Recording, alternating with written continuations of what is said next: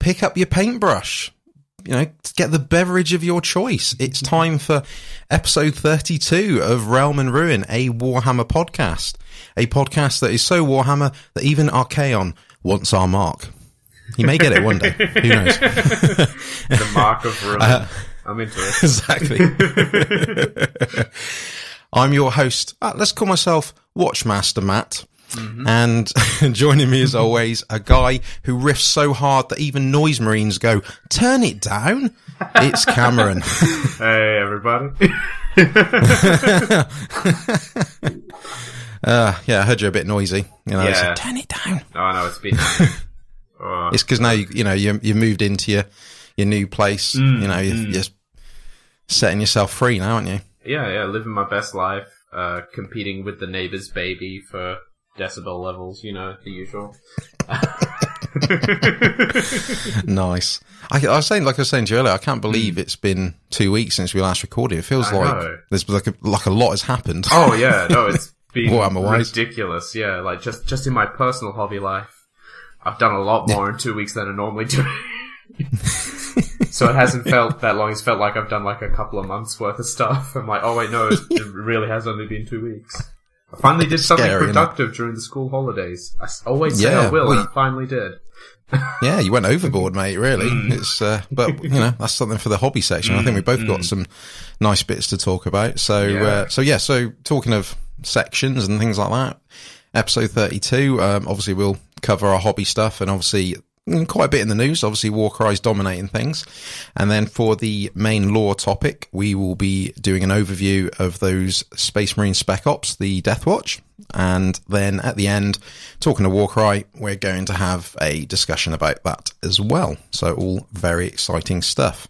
And actually talking of exciting stuff, uh, as of, well, a few minutes ago, um, it's the, cause it's the 20th of July today, which is means it mm-hmm. is AOS Day. So yeah. three minutes ago, that's started here in the UK. And I think according to the community site, within the next half an hour, we will start seeing updates slash mm-hmm. reveals on the community site. So yeah, we're going to have another episode of breaking news just yeah. randomly dropping in. we'll see where we'll see where it pops fun. up exactly. Yeah. Yeah, we don't know.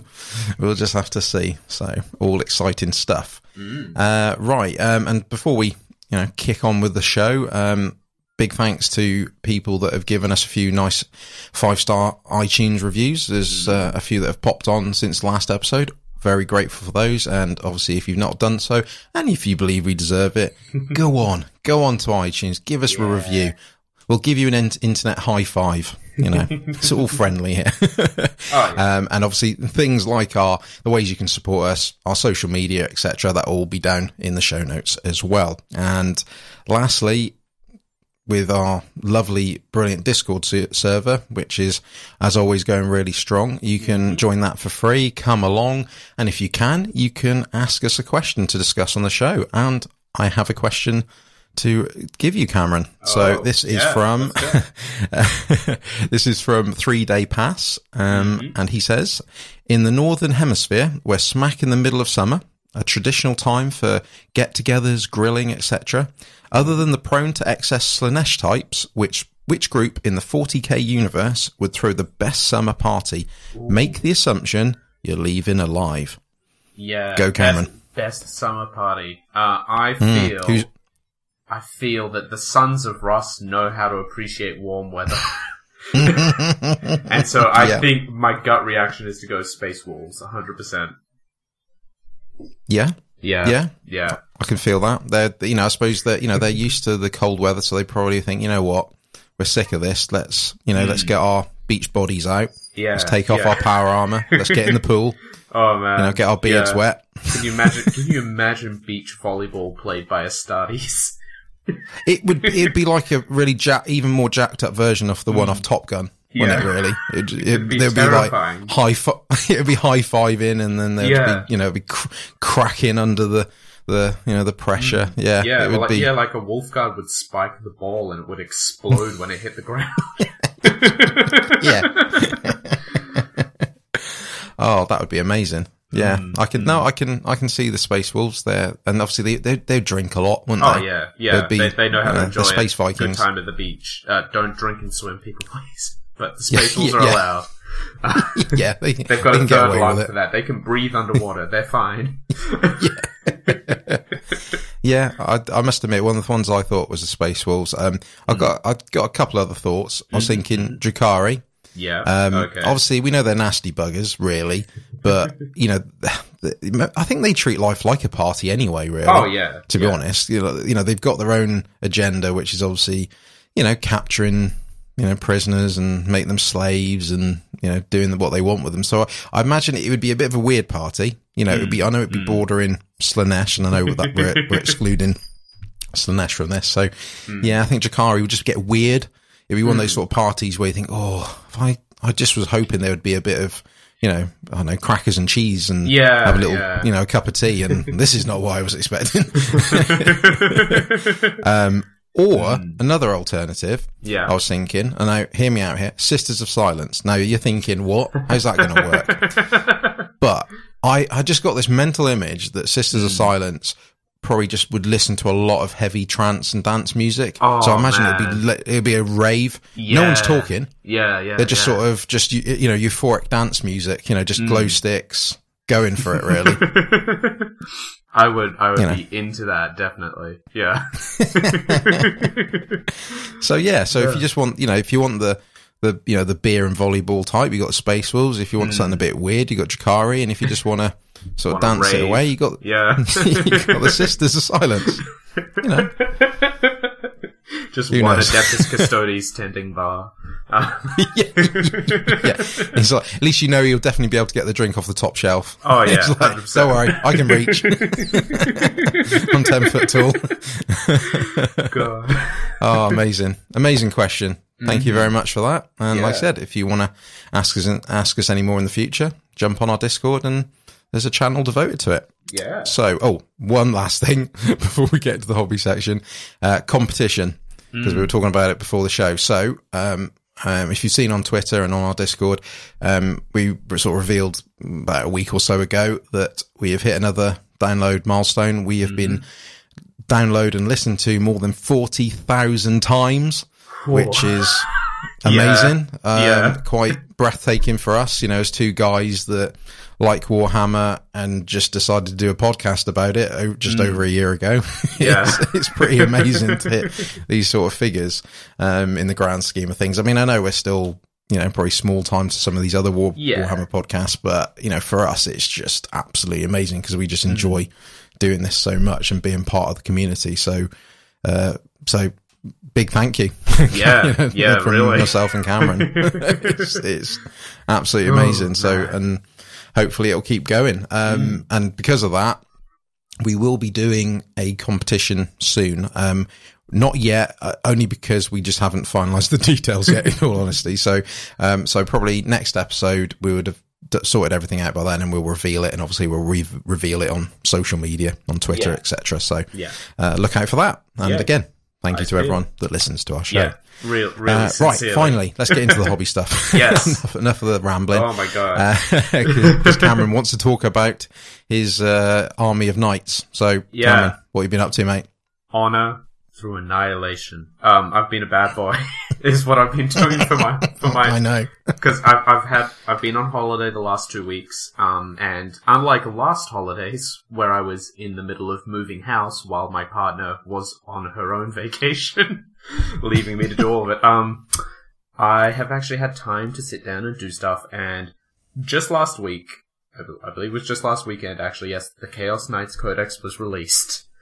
And mm-hmm. I'm pretty sure some of you will remember about a year ago, I bought a knight and started converting it into a chaos knight, and then it just mysteriously disappeared from the show because I had clean, I'd started cleaning up and I put it all neatly in a box. I put that box on my desk and I put a miniature I was working on in front of that box on the desk, and I immediately the box disappeared from my mind's eye, uh, and there for eight months it lay, completely untouched.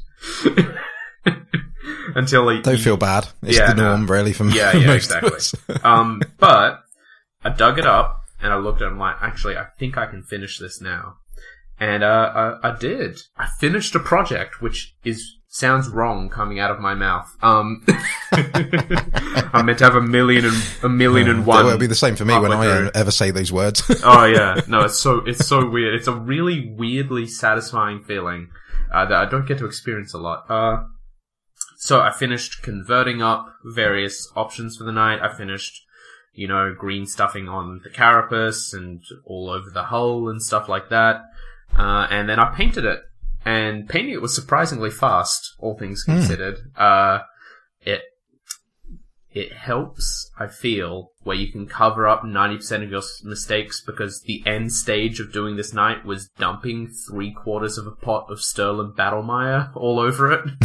um, because I've been writing fiction for my Death Guard slash Nurgle related army, and for the knight, uh, when it's called for, it opens a warp rift underground so that only the tree shows up above the surface first. And then it oh, rises, yeah, it rises up from under the mud of the battlefield as a surprise attack. Uh, and so I gave myself free reign to just cover this sucker with dirt, uh, which I did liberally to avoid showing my mistakes. And it meant I didn't have to connect everything 100% because if like a root didn't fully touch down on a piece of armor, I could just put some mud there uh, and then there's a lot of slime involved as well. While I was in sort of the middle of painting it, I was really, really not sure on how I was going to go for the uh, the top carapace color because there was a lot of white because I'd sprayed it with seer because seer is amazing. Everyone should be using that if they're painting if they're painting light colors. Use seer and wraithbone; they're so good. Um, but the tree on top was white, the base was white, the top carapace was white. I'm like, that's too much. I can't do the carapace white. I have to do the whole thing green. Just have like a few bits on the legs and the face mask down at his white. And everyone in the Discord convinced me otherwise. And thank you so much for that because I think you were right that it would have been a bit of a blob if it had been mostly green in the end. Uh, but once I, I yep. yeah, once I got the base painted, once I got the tree on top painted, I managed to get a sort of a dirty off-white going for the top carapace, and I really, really like how it looks. Um, uh, also, I discovered something dangerous in the process of finishing this knight, which is uh, where I've moved. There's a Games Workshop that is a three-minute drive away. Um, oh. Oh yeah, no! yeah, so that's uh, that's going to be a problem in future. I'm still going to mostly frequent the uh, Joondalup store because I know everyone there, and it is a nicer store because it's got much more floor space. Like you can fit you can fit more than five people in that one. Uh, this other one's like crammed into the local shopping mall. But it is the first Games Workshop I ever went to, so it felt quite nostalgic going back there, actually. Uh, and the lovely guys there taught me how to do transfers, which oh, I amazing. have, yeah, which I've always been terrified of. It turns out I was terrified for no reason. They are incredibly easy to do. oh, good. Yeah, yeah. Uh, which is good good because I'm not great at freehand. Uh, I've made some attempts over the years, and I will I'll one day be really good at it. But for now, transfers are really handy. But there was one issue: they can't just provide me transfers, and I didn't have any appropriately chaotic ninety transfers. So I did I did buy the Knight Desecrator box that just came out. in part. is that your reason? that that was that was literally my initial reason. Like I went in, um, I went in. I was going in to buy a pot of pot of Nurgle's Rot and a pot, pot of Stirland Battlemire, and I and while I was there, I went, "Hey, could you guys show me how to do transfers tomorrow?" And they're like, "Yeah, but you'll need to bring your own transfer sheet." And I went, "Oh." I notice you've got one Chaos Knight left. I'm just going to buy that. that, That's that was the like ultimate set, upsell, isn't it? Oh yeah, like, yeah. Oh, just bring your own transfers. Oh, okay, I'll buy a knight. I mean, it, it, wasn't solely for the transfers. I I was really interested in the kit, and it looks fantastic. And I've mm. been as I've been finishing up this first Chaos Knight, I've rediscovered that joy I spoke about like about a year ago when I was first working on the knight. I remember going, "Yes, this is amazing. This is why I love hobbying." And I had that same feeling like finishing, converting, and painting it. And so like I knew that kit would still be great to put together, be a massive amount of fun. But I did, it was like 40% for the transfers, honestly. like, Amazing. we weighted up 60%, ooh, cool new model. 40%, I do need transfers to learn how to do transfers.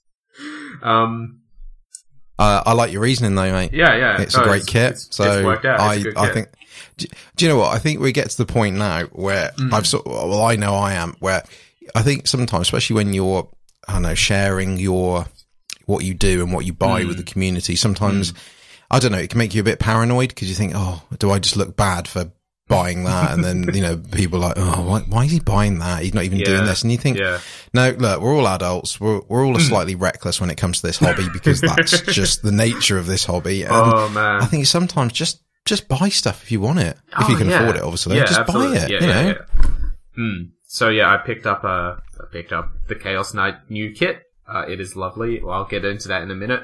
Uh, the next day I came by, they taught me how to do transfers. Uh, they did one transfer on the model, and then I did all the other ones myself, and I'm really, really happy with how they look. So that's great. I've learned how to do it. I will be doing it probably on all my big important looking projects from now on. Um, uh, and I also picked up the Chaos Knights Codex when they showed me how to do transfers, because I realized I should probably grab that uh, now that I am the owner of two Chaos Knights. But and also the fact we're probably covering it next next episode. Yeah, yeah. There's also that. Um, that will help. Uh, but yeah, no. Uh, I finished it up, and there's this point because I can look at it and I can see all the flaws in it, and I can see the flaws that I know other people can't see because they're hidden beneath a puddle of texture paint. Um, but like you, you, know, like I, I rushed it a little at the end. Like the pox walkers on the base are really super basic. They are a layer of contrast, then just covered in Nurgle's rot to make it uh, less obvious. So they just look like slime-soaked zombies. But that's fine. They're not the focal point. They're just there as like set dressing. So the knight in general, I'm pretty happy with. Uh, and turns out other people really like it uh, to the point where it is now on display at Games Workshop Joondalup in a cabinet. Uh, so if oh, you're amazing. in Perth, if you're in Perth and listening and you want to see it for yourself, head up there and check it out. Uh, yeah, no, I did not ever really expect that to happen. Uh, I never thought I could produce something good enough to be displayed by someone who didn't own it, i.e., me. Um, but yeah, no, it's there. Uh, I feel I should point out. I say it is quote unquote finished. Uh, it's not because I have to do all the other weapon options, but yeah. it, it has a loadout finished, therefore good enough to put on display. I don't need to display all the magnetized bits along the bottom or anything, whatever, it's fine. Um, so, after that, uh, and this has just happened in the last two days because I, I put that in on Thursday, and then I, after that I went, oh, I've got a Chaos Knights kit now to mess around with. Uh, so I'm the guy who has a lot of fun absolutely destroying a nearly two hundred dollar model uh, and then putting it back the together. Fabius bile of uh, yeah, of converters. Yeah. Uh, so the the first thing I did was because when I was in the store, like getting the last touches on my first Chaos Knight Rotnest uh, to get it in the display cabinet, another guy showed up and he had a completed version of the new Chaos Knights kit, like halfway through painting, because he works really fast. Well done, Jimmy. Uh, uh, and it looks really, really cool. Uh, but I was really interested because, you know, they have the triple jointed legs. Yeah. Yeah. Even with that, they are still at pretty much exactly the same height as a normal Imperial Knight.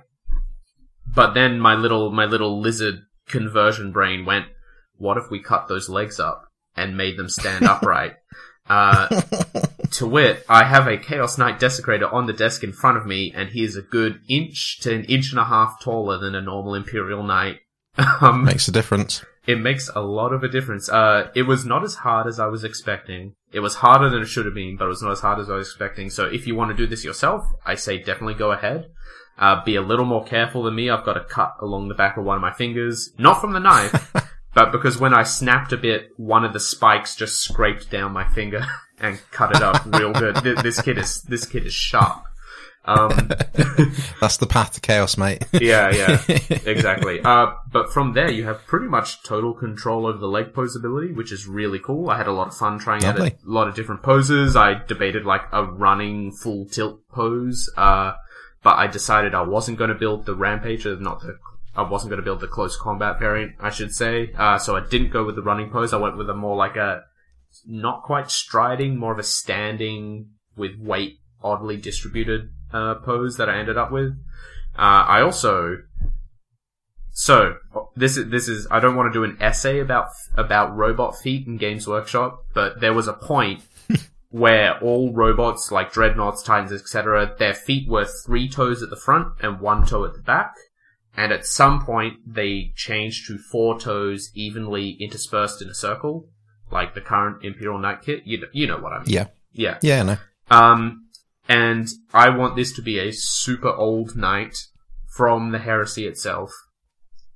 Nice. Uh, so this knight, don't know if this is canon, don't know if the old epic scale Imperial Knights had three toes in the front, one toe in the back, or if they had four evenly spaced, but for me, this is a visual signifier that he's super old. I cut the side toes off and brought them forward about mm-hmm. uh, about 45 degrees. So it has three toes in the front, one toe in the back. It's got that old Back, school yep. look, uh, which I'm having a lot of fun with. That plus the straighter legs really make it look interesting and unique, I feel. Uh, and then I went fully into the deep end. um, so as I said, I'm making this a Knight Desecrator, which is the ranged variant. Don't don't yell at me on Twitter about how it's not any good. I know the gun It- isn't good, but It doesn't matter. It doesn't matter. It's, It's cool. ruler cool. Ruler cool. Yeah. Uh, plus the relic version is actually pretty decent, all things considered. Um, plus I'm gonna plus I'm gonna be running it as infernal, so it'll be plus one strength, plus one damage, so it'll be fine. Um, Take we'll that, get- internet. yeah, yeah. We'll get we're getting that in two weeks when we break down the codex for real. Um, but point is, I I wanted to not have an arm weapon gun for this super cool relic of the Dark Ages big laser weapon. I wanted a gun that a knight could hold. And so I have created the most terrifying thing in existence, which is a, a I would say a rifle which stands roughly the full height of an imperial knight. Um it's your inspiration from Kirioth, isn't it? Yeah, He's been yeah, doing mental. he's, he's been doing those doing those mental like dreadnought weapons for his dreadnought army. Love, I love all that stuff, and I went, you know what, I can go overboard as well. And I did it in a little bit different way. So I essentially, I took the chainsword and I took the laser destroyer. And I spliced them together in such a way that they formed an elongated, like, body of the gun, then with the barrel of the laser destroyer with an underslung chainsword. Uh, if you look on our Twitter, you can see a bunch of pictures of it because I'm really proud of it. um, but I'm I'm holding it in my hand now, and it's it's like a six inch long gun. Effectively, Oh, wow. yeah, Nice. Yeah, about six inches actually. I don't have a ruler on me, unfortunately, but you know, it, it's almost it's about three quarters the height of a 600 ml drink bottle, etc., etc. You know, whatever. uh, Is that, is that how we work it out? it's it's what I've it's what I've got to hand. I can either measure Fair it play. against my knight, which is not of a standard size anymore. I can measure against my drink bottle, which is a standard size. the scales are wrong. how do I work it out? um, and yeah, so I've, I've got it all glued together now. Uh, I use some half millimeter plasticard to fill certain gaps. Uh, I've still got a bunch more gubbins to add on, but it looks pretty tacked up and crazy as it is. Uh, I'm actually using one of the arm axles as like a little handle slash stock. Uh, although the current pose, I, I initially tried for a holding it across the chest pose. Uh, it turns out that was incredibly difficult with between weight distribution and the fact it would like be pointing four inches in front of the base, base's edge. Uh, so I'm not going to do that. Uh, and I'm instead going to have it more as an at rest pose where the gun is stock down, uh, on the ground. The knight is using its left arm to hold it up as it points with its right arm and directs the armigers around it. Because desecrators get to buff up nearby armigers, so I think that's appropriate. Uh, I Yep. need I need to make a demonic left arm to hold this, so I'm going to have fun with that over the next week or so. Uh, and yeah, uh, apart from that, the only other real change I've done to the knight is for his visor. I've chosen one of the new masks and I've clipped the teeth out of the way, so he actually has like a clear line of sight through his mask, uh, which I feel is important to have. Uh, and I've oop, just dropped a bit. Uh, I have. It's sitting on the desk in front of me. I'm playing with it as I talk. Um, So Warhammer. yeah, exactly. uh, I had a bunch of leftover masks from the Knight Warden kit that I didn't use, and the new Chaos Knight kit has a bunch of spikes that are meant to have chains strung between them, but instead I've just stuck those masks on the spikes as like, these are his trophies. He hunts the most dangerous game, which is not man, it's other knights. I Uh, love that. Yeah. I really do. I really, I saw that this morning. I was Mm. really impressed with that. yeah, I'm, I'm really happy with the look. Like, he, because again, the laser destructor is like destroyer or whatever. It's like a snipe. It's it's a sniper rifle for a knight. Basically, it's low level of shots but decent damage and high strength and accuracy, etc. Is the idea. Like it even gets the sniper rule on a six to wound. It does extra mortal wounds and stuff like that. So you know. Uh, so I feel like this knight has spent the millennia like hunting down worthy opponents from the other side of the battlefield and just melt the melt the head. The mask falls off after the battle. Goes and picks it up, puts it on a spike. Uh, See that that's very appropriate because as we know Yeah. from some of the the knight and titan Hmm. novels out there, they do end up hunting each other. There's a lot of rivalries, even Yeah. amongst where they're on the, even the same side. It's not even when they're on opposite sides. So Hmm. Yeah, that's yeah. really plausible. yeah, exactly. Um, it is. It's weird to me because it took me a year to finish one knight, and now in the last three days, I am. I'm going to say 75% of the way through building the next knight, which means I, I think what I could have it done I in the think when- next month or two, which is weird to me. Um, But I think that, I think that's about right because I think, and when I get onto my bit, is Hmm. that you. I think when you find your flow and when something just gets Hmm. to gets to you in a good way, gets you know, you're like "R- I really want to get on with this. It it fires you up. I think you know, and it, Hmm. Oh, yeah. we procrastinate so much in this hobby. We times. really do. You know, you know, I mean, and you know, most of us do. I mean, not I can't say Hmm. that for everyone because obviously some people just are machines and they will literally smash out a lot and fair play to them. But I Hmm. think for a lot of us, you know, you have moments where you just don't get anything done, you know, and Hmm. then, and then all of a sudden you smash through stuff. So yeah, just the nature of the beast, yeah. I think. Uh, it's so weird for me though to be like. It took me forever to do this knight. It usually takes me like weeks to do a few like infantry scale models, and then just somehow over the last two days, I've gone from a pile of plastic to a full head taller than a normal knight, knight just standing there, almost ready to go. Like I feel, I feel sculpting the left arm will actually take a decent amount of time, but I've got a bunch of plasticard tubing. I've got a bunch of blue tack. I will probably knock that. I, I feel like tomorrow I'm going to go up to Games Workshop Joondalup. I'm going to sit down there, show them this terrible thing I've created, and then spend just the, the day building a left arm for it in store. Amazing. yeah, it's it's going to be good. It's a lot of fun. Uh, there is one one super issue with all of this, uh, which is now I need to buy another knight once this one is done. so I can so I can run the full super heavy detachment for plus six command points. GW's rubbing its hands like, yes, Well- we've got him. to be fair, to be fair, technically, I need to buy two more knights in a box of Armigers, so I can have three. I can have three knights in their own detachment, and then I can have this guy and two Armigers in their own detachment because he needs he needs to work with Armigers. But if I put an Armiger in, I don't get all the cool command points. I'm like, I need the command points to feed. Mm, delicious. Uh, I need I need them to heal my knight in combat mostly do terrible things. God, uh, that side note, I've been reading the codex. That codex is great. We'll talk about it next episode. There are some shenanigans to be had. Shenanigans. Some, some really ridiculous stuff to be had uh, with the codex, especially if you go like you can do some crazy stuff with iconoclast knights, but with infernal, the demon possessed knights, I think there is so much to work with there. It's probably what I'm going to go with, uh, honestly. Uh, but outside outside of this ridiculous amount of building big models that I've suddenly been doing. Um, what what else have I been doing?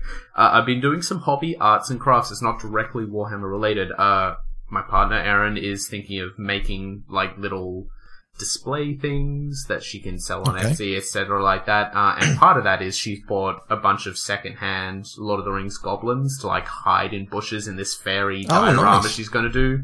Uh, so we'll work on painting those and building stuff, and it's just been.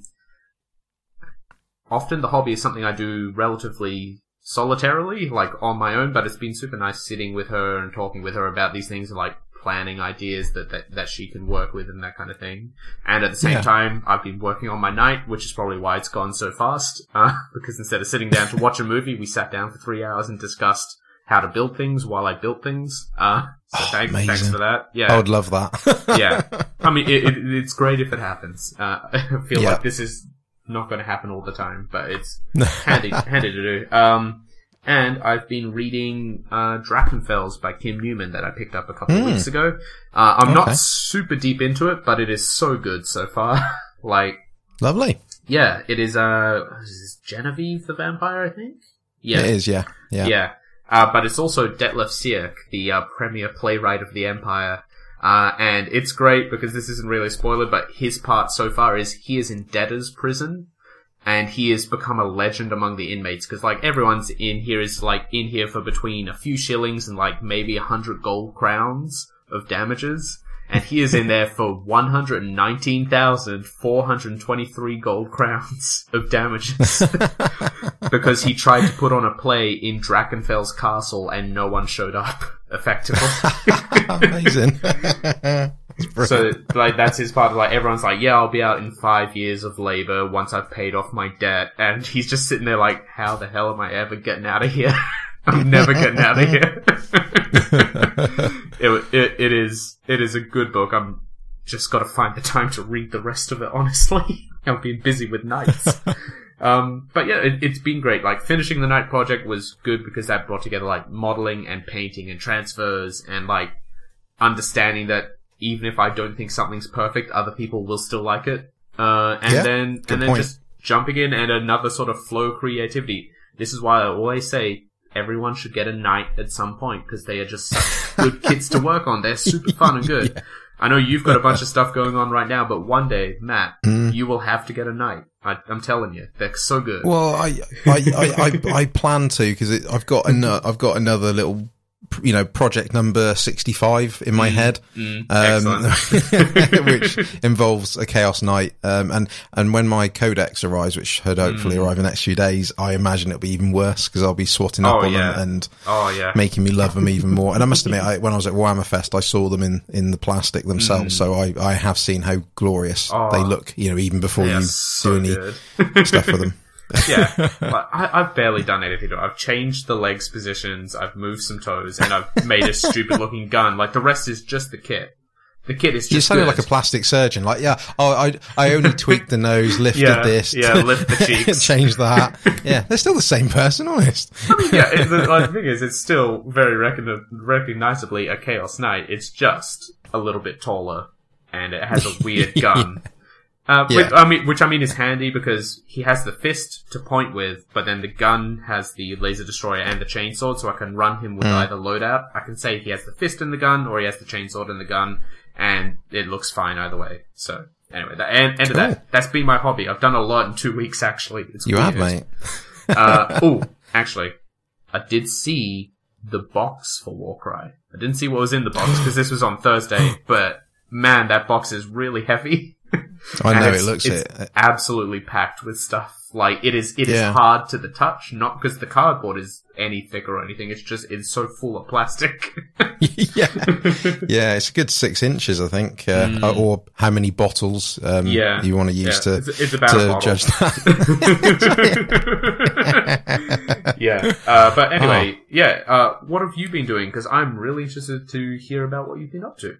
Mm, well, yeah, I've, like you, I've for me, I've been quite productive. And what's really cool is that if you listen to last show and I started telling you about my Death Watch project, which I have actually now got underway. And what's actually really good, I'm, well, I'm quite impressed with myself, is mm. I, last episode I was saying I've got, I'm going to do a librarian, I'm going to do some watch captains. I've done them and I've done a little bit more on top as well. I've actually mm. built all these things and I've actually sort of delivered on what I'm actually trying to do, which is uh, quite novel for me. So, uh, right, yeah, let's get on to my death watch. So I start with something basic. Um, I built a watchmaster. So that's the, obviously the main HQ unit. Um, mm-hmm. I, to be honest, it's such a glorious model by itself. I, it's not really an easy one to tweak, and, and to be honest, it's not one to tweak because sort of codex wise, they don't have any other options. They, you know, they come with a guardian spear, etc. So there's mm-hmm. not really anything to do. So I just did a simple head swap because, like a lot of people, I don't like Space Marines with their helmets off. I like, I don't want to see mm. faces. Put your face away. Um, so I, um, I just use one of the spare Deathwatch ones that come with the Deathwatch up, upgrade sprue, the one with the, um, the plume on it. Pop that in. Lovely. Easy. Mm-hmm. Right. So next one's two watch captains. These are basically your, you know, your smash captains, your Thunderhammer, mm-hmm. Storm Shield, Jump Pack variety. So I built two of them as I promised I would. Um, the first one I built was one based on a Death Company Marine. So it's a basically a kit bash. So I took uh, like the legs of the of Death a Death Company Marine, but then I put a Death Watch torso on. Uh, the arms, uh, I think, are a combination. Uh, I got the Death Company jump pack because obviously they come with jump packs as part of their sprue. Uh, Death Company helmet, um, and yeah, I you know for a, what's a, a really relatively simple kit bash, I'm really impressed with him. Mm. To be honest, I think he looks great. Um, and uh, what was quite, quite interesting, I put him on the the uh, Deathwatch subreddit on on Reddit, mm. and people, you know, were really impressed with it as well. But I did get a few, uh, I don't know, the rule of the. Um, I don't know what you would call them, the sort of um, the law police that come ah, out and they yeah. sort of said to me like, "Oh, you can't have a death company, Death Watch Marine, you know, because of the Black Rage." And he I know, te- well, he got well.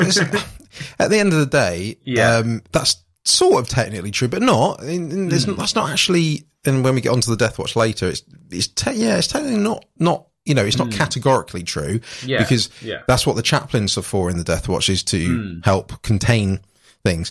Um, I mean, in my head, and I said this to the people, is that at the end of the day, he's on the verge of the Black Rage, or sorry, he has got the Black Rage, but he's mm. he can sort of keep it slightly under control, but they just let him loose yeah. to just rampage with his, you know, as a smash captain. yeah, um, as a smash but, captain should.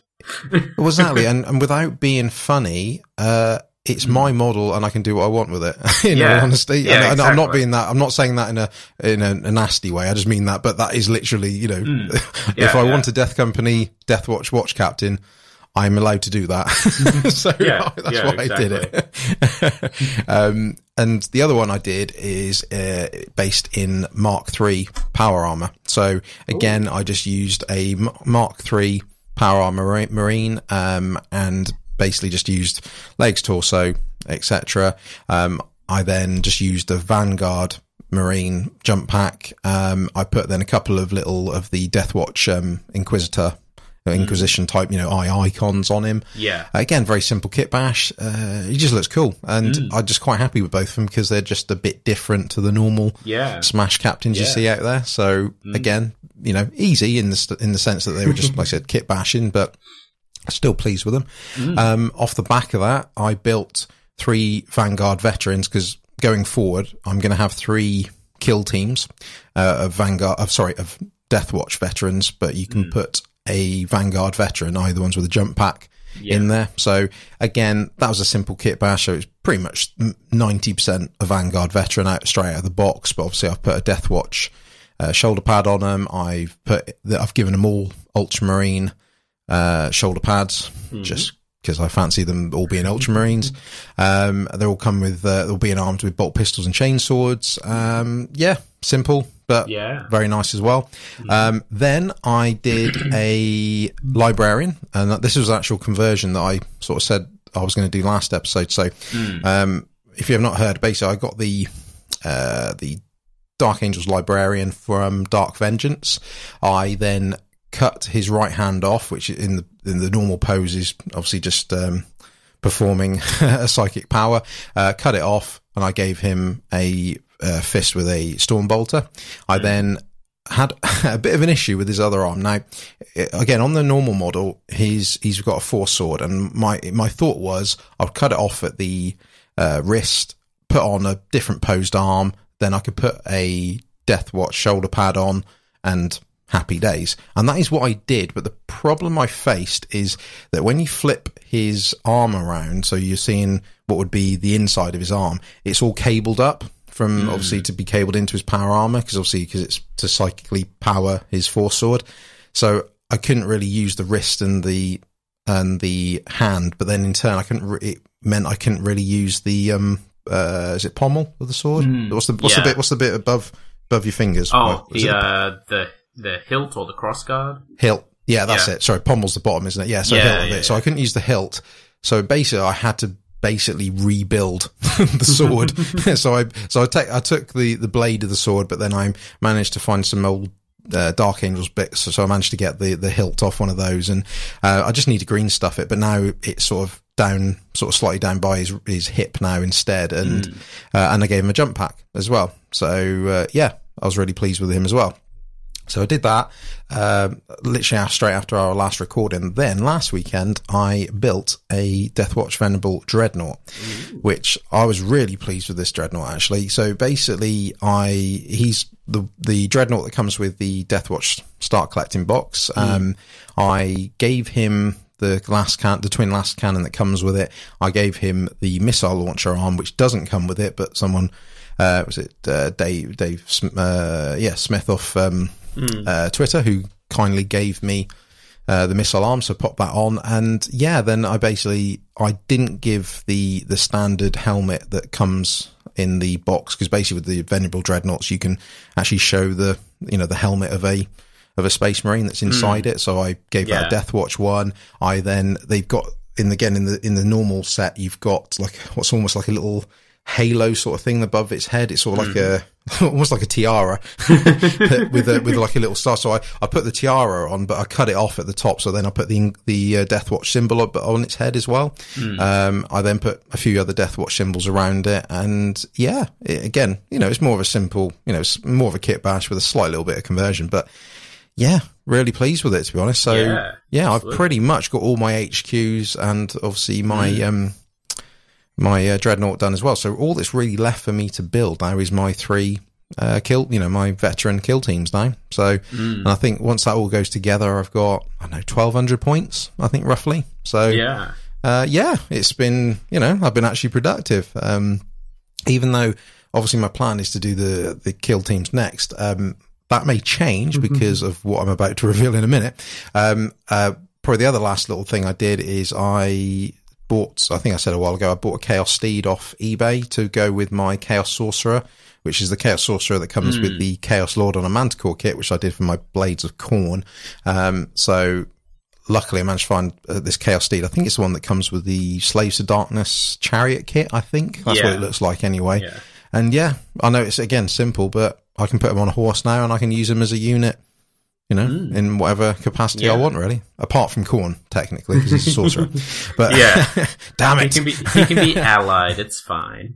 yeah, we'll sort it out. You know, um, there's more chaos projects coming in the in the pipeline, so he'll be around. Um, yeah, and probably the the other thing, which is the really exciting thing, mm. um, is basically I've booked a table at Warhammer World for next month. So yeah. I, me, uh, my workmate Martin, who's joined our Discord recently and got stuck into the rest of the community there, which is great. So, uh, so we both, like I said, we booked a table at, um, Warhammer World mid next month. Um, and basically we booked an AOS table. We booked, we've got, they've given us the River of Souls table, which mm. I had a look on Google. It looks amazing. Check it out if you've not seen it before.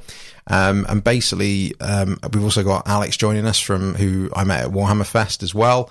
And so we've got three of us on board, plus open invite to others. Um, and there's a few others that have said they're interested in coming. So yeah, we're going to be mm. playing some AOS and or Warcry next month there, which yeah. is amazing. I can't awesome. wait. Yeah. Um, so what we're going to do depends on time really between now and then. so it depends what we, what we can all muster up. So I think we're probably definitely going to play Warcry, mm. um, at least. So I'm in, you know, thinking about what to build. Uh, we'll cover that when we get to the news when we cover Warcry.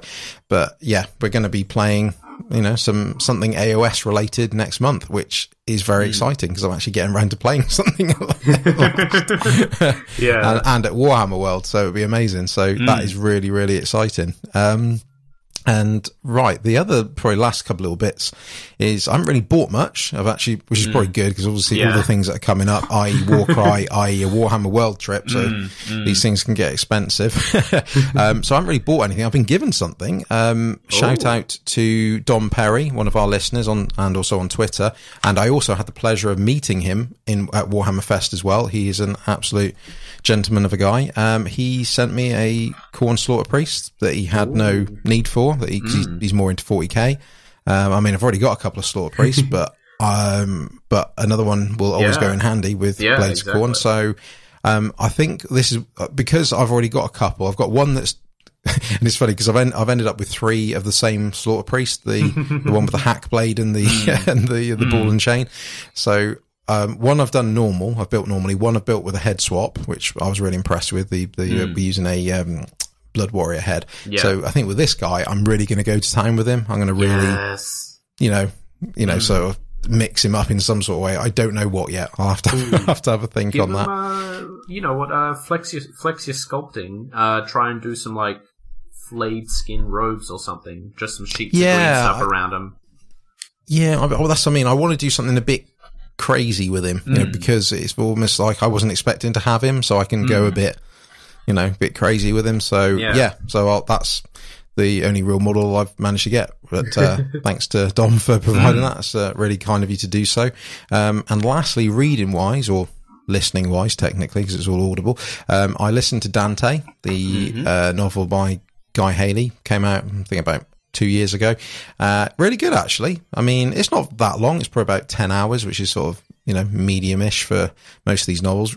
Uh, and it's really good. I mean, it basically, without really, it's not really spoiling it. Um, it basically shoots between him growing up as a child and obviously eventually becoming a blood angel and then obviously where he is now. And then, then every, you know, basically jumps between that and the current day, which technically isn't right now in the 40k mm. universe. It's sort yeah. of pre, you know, pre, uh, some of the things that are happening right now, like Vigilus and things like that, obviously. But it's sort of it's bef- basically it's just before the Devastation of Baal. So if you've mm. if you've not read Devastation of Baal, which you really should, because that's when we covered so it ages ago, it's brilliant. so yeah. um, this sort of leads into that nicely. So you know you can get away with listening to it the other way around, like I did, but you know, if you if you have a choice, read Dante first and then do Devastation mm. of Baal because it will, I said, nicely fall in. Um, and the other book that I listened to randomly because it was 99p on Audible mm-hmm. the other day was Attack of the Necron by yes. uh, Cavan Scott. Um, yeah. I was really impressed with it, to be honest. Mm. And, you know, obviously, if, if, you remember all the, the hoo ha that happened months ago when Warhammer Adventures, you know, was announced and kids' books and all that. Um, you know, the pitchforks came out. Um, mm. It's really good. I mean, yeah. yes, it is a kid's book obviously, but mm. it's that nice balance where as an adult you can still appreciate it. I didn't feel like, oh god, this is so patronizing. Mm. It's, it's that nice balance because I think you've, you've read it, haven't you? Yeah, yeah. I read it yeah. months and months back, like close to when it mm. first came out. I really, really enjoyed it actually. Uh, I enjoyed hmm. it more than the, uh, the Age of Sigmar one, but I still like that one as well. But yeah, like, Attack of the Necron is genuinely good. I should mm, really read yeah. the rest of uh, Cavan Scott's stuff, honestly. Yeah, I mean, mm. it, it, was nice because I could, I could, I literally bought it and knocked it out in the same day because mm. I sort of noticed it in yeah. the morning, bought it, listened to it that afternoon at work, and done. And it, yeah. it's nice. It's a nice little, nice little story. It's, it's still, you know, it's, it's things still happening. It's not all, it's mm. not all mm. rainbows and and cuddles. you know, it's sort of, you know, think bad things happen in it. It's just oh, obviously yeah. not as grim dark as as the normal 40k novels. I That's mean, all it is. It, I mean, it, you know, it but, gets it gets pretty dark. Like a teenager yeah. gets flayed molecule by molecule in front of a group of children. you know, yeah.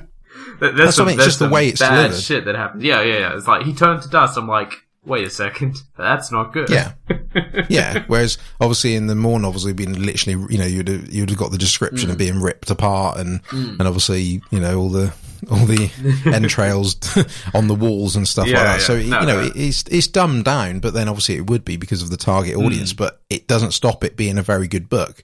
Oh, um, yeah. and it's and also to me, it sort of has similarities to some of the other novels that you read. I mean, as in the the full adult novels, mm, where mm. they end up describing a, a thing from someone else's position who doesn't know what it is. You know, it'd be like, uh, yeah. uh, you know, like, oh, I think they're called blood angels, or I think they're called the Tau. you know that eh, because they don't they don't have much knowledge mm. of them because that's obviously the way the 40k universe works. So it's the same concept. We've got these like, oh, what's that? You know, it's an alien. Oh, yeah, well, it's actually a Necron. You know, and mm. so it's not that far removed from yeah. your normal 40k novels. So I think that um, pick it up. I mean, obviously, if you were lucky to pick it up on that day, like I said, you got it for 99p on Audible, mm. so it's a bit of a no-brainer, really. So, so yeah, that's what I've been mm. listening to. Um, yeah, so we've both been really productive, haven't we? Yeah, we really We've have. Got getting stuff done. Well. Yeah. oh man. Um, and let's let's be productive and let's have a break and have a quick mm, drink because mm. we've got uh, you know a good chunk of news to get into um, yeah. when we return. So More every minute. Exactly, and obviously we'll check to see what's happening on at, at AOS Day at the moment. So mm. uh, back soon with some news. And we're back, and we're very excited because mm. in the break, stuff is dropping at AOS Day, and we're not going to talk about it yet because we'll wait for the official thing to show on the community page. But mm. looking at Twitter, there's uh, exciting times ahead. Yeah. even people. Lizzie's excited. Even Lizzie's excited. See, even that's what I mean. Even Realm and Ruin Cat is excited. Yeah. Oh god, she just gored me. I think she's excited about the new orc tome. Shh! What have you said? Oh, no, that's right. This will be fine. revealed by the time anyone listens yeah, to this, yeah. anyway. It'll be fine. Oh god, she got me really good. Actually, this is a white shirt. I don't want to get red on it oh man, blood for the blood god. Mm-hmm. But right, let's talk about the news. Uh, we'll, so we'll we'll catch up on that new the breaking news a bit yeah. later, probably yeah. in about twenty minutes time. So we'll crack on with what's already been announced before we get into that. So uh, yeah, so we'll start with 40k. Um, a few 40k things. Um, like I think I think it was last episode. I think there was a lot of 40k stuff, and then it was like no AOS stuff, and it's sort of quite mm. flipped on, yeah. on, its uh, on itself. So yeah, starting with 40k stuff. Uh, there's two new start collecting boxes, which should be out now. I think as of today, I believe. I believe or, so. Yeah. Us, yeah. Um, so that's the Thousand Sons and the Space Wolves Primaris boxes. Um, mm-hmm. Which you know, I mean, let's be honest, more start collecting boxes is always a good thing because it saves money for people. So yeah. it's never, yeah. never a bad thing. Um, I, I, in my personal opinion, is there a, a, bit of a mixed bag in the sense that I think if you're into Thousand Sons or want to get into Thousand Sons, that's a very good box. You got oh, Ahriman, yeah. Rubrics, and Tzaangors. That's a very good start, you know, you know, and it's actually one of those few that's actually got a named character in it. That's mm. very mm. unheard of in the start collecting boxes. There's only a few. Are there any others off the top of my head? Uh, the Death Watch one does that has ah, uh, yeah. watched uh, that has uh, Captain Artemis yeah. in it, but I mean most, but because like in the actual tabletop he's not that great. Most mm. people end up turning him into a watch captain, a ah, generic yeah. one of some sort. Uh, I mean, I mean with with this one, uh, with the Thousand Sons one, you you could easily do that with Ahriman, as in you. Mm you you'll want Ahriman in your in your army realistically, but if you bought a second box and you bought two of these boxes, then you could always turn them into another type of sorcerer. Really, yeah. you know, yeah. just do a bit of converting. It's not the end of the world, or mm. Sell him if you wanted. You know, you're still make, getting a good deal on this. Oh, yeah. Um, yeah. You know, so it's no, and it's good. It's you know, the, to me, every army like this should have it. You know, I know mm. Thousand Sons is a relatively small army compared to some of the others, but it need you know it, there's no reason it shouldn't have one. Uh, I think with the Space Wolves one because obviously this mm. one's not uh, you know is okay. It's, this is obviously you get um, the what's it the battle captain is it that's what his name yeah. is battle leader battle, battle leader. leader. The one from Tooth and Claw, which mm. is, um, is it Haldor Icepelt? I want to say. Yes. I think that's his name. Yep. So you get him. Uh, you get squad of intercessors, squad of aggressors. Uh, so basically, it's the marine side of Tooth and Claw. I think minus a dreadnought, obviously, mm. and you get you know obviously the upgrade sprue as well. Um, I mean, realistically, it is a Space Wolves box, but it could be any Space Marine Primaris box. It is mm. quite generic. Yeah, because ultimately you could make them you know, normal non-space wolf marines. So, you know, I mean, it's not, again, it's not a bad thing. It's, mm. you know, it's a good saving. It's just and probably not as exciting as the Thousand Sons one, really. But yeah, you know, yeah. depends who you collect, really. But mm. yeah, they're they're out. Mm. Um, out right, what's next? Sisters of Battle, Cameron. As, mm. uh, they showed a bit more off, didn't they? Yeah, about a week or two ago now. Mm. Yeah, they showed effectively a full sisters squad worth of sisters. It looks mm. like, uh, and they all yeah. look gorgeous. Yeah, they, they, do look, look like. gorgeous. Good lord. Yeah yeah, I'm excited for those still. I've, yeah. already, I've, I've, got one. I've got Sister Superior, but ah, oh, I could have more sisters. exactly. So yeah, it's. I mean, it's it's great. I mean, they're they're delivering what they said they would do. They're showing mm. more off, and we're now seeing full, almost good as full units now. Mm. Um, I mean, obviously, we're still we don't know obviously dates and and things like that, but you know, we're we're edging closer. You know, the fact that we're seeing this shows that I don't think we're that far away. No, I think we're no. look. You know, I, I, think something towards the end of the year may happen. I think. Mm Yeah. I would be shocked if they don't. But I, um, I, I would be shocked if it wasn't at least in time for Christmas. mm, Like it I, would make so much sense. I feel it's either in the next month or it's sometime in November. Like Yeah. yeah, we'll see. And also, they probably want to get the codex out before chapter approved 2019, which would probably Mm. Yeah. be around January, you know, Christmas to January, like December. Mm. Yeah, January time. So, yeah. Oh, but who knows? You know, only they do. um, and the last bit of 40k news, uh, again, sort of off the back of what we're talking about, Tooth and Claw, the Spirit Seer, the Aeldari Mm-hmm. Spirit Seer, is now available separately. That was the sort of HQ unit that came with Tooth and Claw, along with all the Uh, other Wraith. No, from stuff. Wake Wake the Dead. Tooth and Claw Wake had the Dead. Gene Stealer's aberrant guy. Yeah, sorry. Yeah. Oh, they all mix into one. Yeah, so that was the yeah, yeah. So you're right there. Yeah, the the the, the Space Oh. Stuff was Tooth and Claw because it? it was it was Space Wolves versus Gene Stealer cults. Yeah, and Mm, yeah. Wake the Dead was Yeah. Ultramarines versus Aeldari. Yeah, Mm. yeah. Yeah, just I But- need to interject here. Uh, Drew, your comment has been noted. Uh, that's all. Oh, oh, oh. I don't even know what comment it is. uh, he, he says he says they misspelled Tomb Kings on on the front of one of the new battle tomes. Uh, yeah, no. I like it. Anyway, could you go, how about uh, how about we jump into AS Age of Sigmar, some Age of Sigmars. Oh, it's an exciting day for that today, but we'll the breaking news comes later. The less breaking Yes. news comes now. The Sylvaneth Battle Tome is finally out, uh, and Yes. it it seems fine. Uh, everyone who's Hmm? reviewed it reviewed it like a month and a half ago, but whatever, it's Hmm. fine. I I'm happy Yeah. for the Sylvaneth players. Yeah, I mean they're they're always a solid army. They're they're you know this has obviously been delayed because of obviously all the the issues that you know where it's been probably stuck in a on a boat somewhere for a long time. Um, so no, it's great, and you know without going over it, the, the tomes out, the dice are there. You know, there's the uh, the war scroll cards. You know, it's just the you know It's as a standard as always. release. Yeah. Yeah, so it's all out, and obviously the wild woods and the and the spells are all out or Although out as of to Yeah, Hmm? yeah, they're, they're out.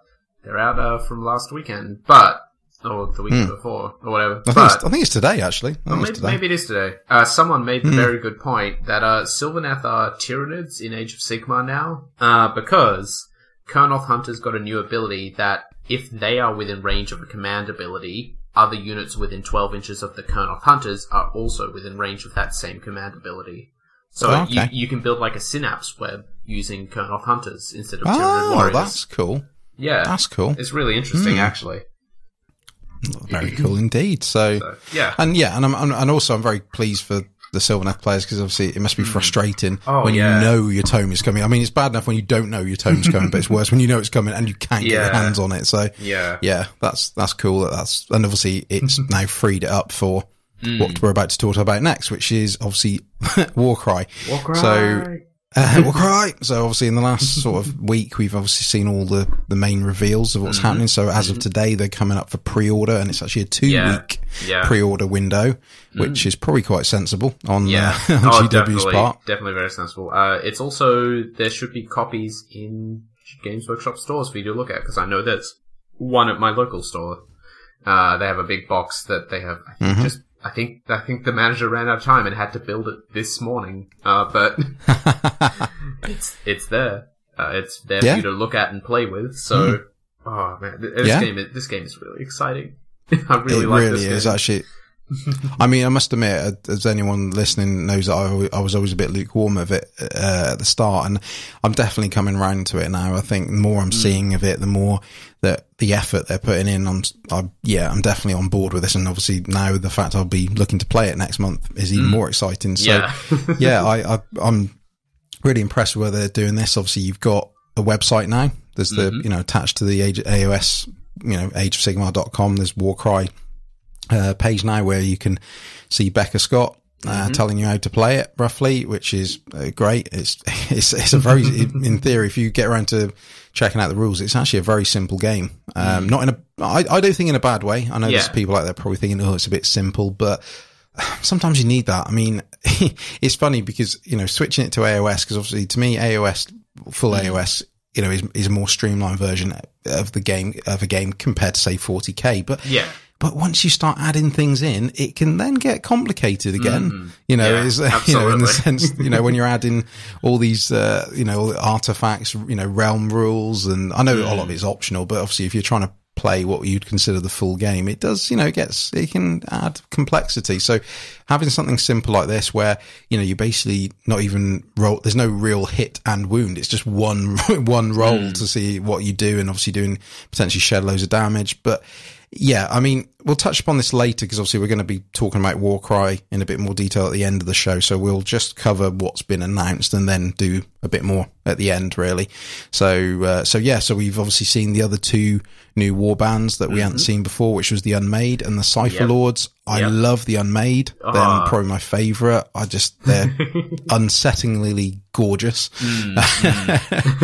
and the Cypher Lords are very nice as well. So, yeah, uh, have you got, have you got a favorite that's um, of the, now that all six have been revealed? Of all six, honestly, I'm still really a big fan of Splintered Fang and Corvus Cabal. Mm-hmm. I think they're still up there for me, but yep. I love the Cypher Lords just because they are literally our first look into Hysh. Like, they're the first thing we've ever seen from the realm of light. And they look great. like, they're sort of not, not quite like Asian inspired style. Like, it, there's definitely a bit of like the rising sun imagery and the like big curved swords and everything, but like mm-hmm. they're also very definitely their own thing, and they have lots of little sneaky surprises. I think you posted an image earlier where the uh, the leader has like a fan in front of their face and a bomb in one hand, but under the fan and cloak of the arm in front of their face, there's a third arm with another bomb yep. ready and stuff like that. it's amazing. Yeah, there's lots of really cool stuff with them. They look great. Um, and, mm. and Unmade are pretty, pretty radical as well. They're basically Silent mm. Hill monsters. Uh, yep. yeah, basically, and, yeah. Uh, hey, sort of... Yeah, if, if you've got a Night Lord's Space Marine, uh, Chaos Space Marine army, uh, grab some for cultists, is what I'm saying. Yeah. very appropriate. Inspire fair. yeah, it's, they're, they're absolutely amazing. I think overall as a, as a, mm. as a, the, from a a diversity point of view. Oh, really, yeah. I think all six war bands are so different. Mm. Um, so and obviously different play styles, which obviously you'll find out when you end up getting into the rules and things like that. So mm. and obviously what's even more exciting is that they've shown off, well, hinted at two more that yeah. on the horizon, which is yeah. the sky. The, was it the scions of the flame and the spire tyrants? Yeah, yeah. So mm. we're getting a band for Aqshy which is good because it actually felt left out, honestly, from the all these initial previews because like there, there's seven realms that these cultists could come from because we know they can't come from Azyr because Sigmar keeps the realm pure, etc., etc. Um, come on, Sigmar, let the Skaven in. Um, yeah, yeah, but like, yeah, like, like one, once the Cypher Lords were, were revealed, everyone was a bit like, uh, so is Aqshy just going to be like the Bloodbound? Do we just take the Shadespire core minis for our Aqshy based warbands or something? And no, no, there, there's something coming which is interesting. And then and then Spire Tyrants are great because everyone else is coming to the Varanspire to the All Points to like fight for Archaon's approval, and these are the guys mm-hmm. that got here first. Like, yeah. nah, yeah. we're the ever chosen Marauders. Uh, ever chosen Marauders, not actual Chaos Warriors or anything even yet, but like like the the silhouette they've shown has like the big classic Chaos horned helmet. So mm. I really hope they're like an homage to all the old school goodness that Chaos had during Warhammer Fantasy. Yeah, that'd be definitely. great. Yeah. I, I, think also the fact that it's nice that we know that there's stuff on the horizon already, you know, mm. because, you know, I mean, let's be honest, as good as these war bands are, there may be not none that you really take your fancy. Not because you, you don't like them, but you know, there's just something that doesn't resonate with you. Mm. Again, there's two more on the horizon that equally could be the one band, you know, war band that gets you into it. Obviously, in addition to the, the non chaos ones that we obviously have been revealed. Mm. Uh, obviously, we've known for a little while what they are, but obviously now, as per the website, you can actually see which individual units you can use from the non chaos factions to make mm. a war band with as well. Um, which sort of ties in nicely with what uh, is actually being released. So yeah, obviously we've got the starter set, which mm-hmm. looks amazing value for money. I've just looked on Alchemist actually while while mm. you're talking. So it, you know, it's hundred pounds straight off. They're doing it for seventy eight pounds. I mean, seventy eight pounds for That's all that plastic and everything yeah. is is amazing, and it's now severely tempting me. mm. So you know, you get like I said, the two war bands. You get your, all the. I mean, it's worth it probably all for the terrain that comes in it. It's, oh, yeah. it's absolutely gorgeous. The you know the book. Um, I mean, key thing to know about the book, which is when I was watching a review of it last night, is that a lot of the cards, because obviously people mm. concerned about like the uh, the twist cards, the battle plan cards, and all that, that which is how you set up a game and what its conditions are going to be. Uh, they're all printed at the back of the book as well, mm. so you can always you know photocopy them or Okay, you know, roll yeah. a dice to, to sort of, mm. you know, pick which one, etc.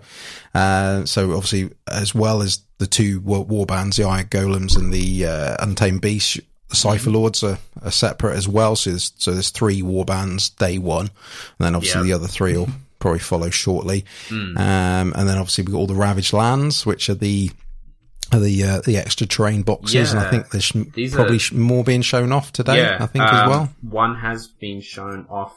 This is technically part of breaking news, but whatever. It's the shattered. it's the shattered storm vault. so it's all the new storm vault terrain in a box with oh, a map. That's great. Uh, which yeah, looks incredible. Uh, because uh, like, like man, if that if that comes at a discount based on compared to buying it all separately, because buying it all separately is bloody expensive because it is big bits of terrain. Um, yeah. I, I, will probably grab one of those because that's that's some good looking stuff.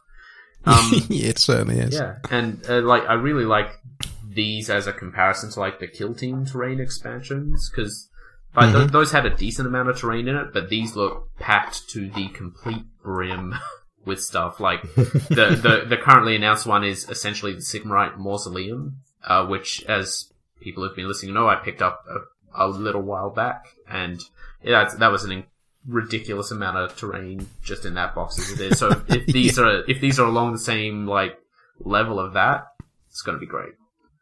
It's yeah, really they're good. definitely going all out on this as well, aren't they? They really mm. are trying to add what they can to it.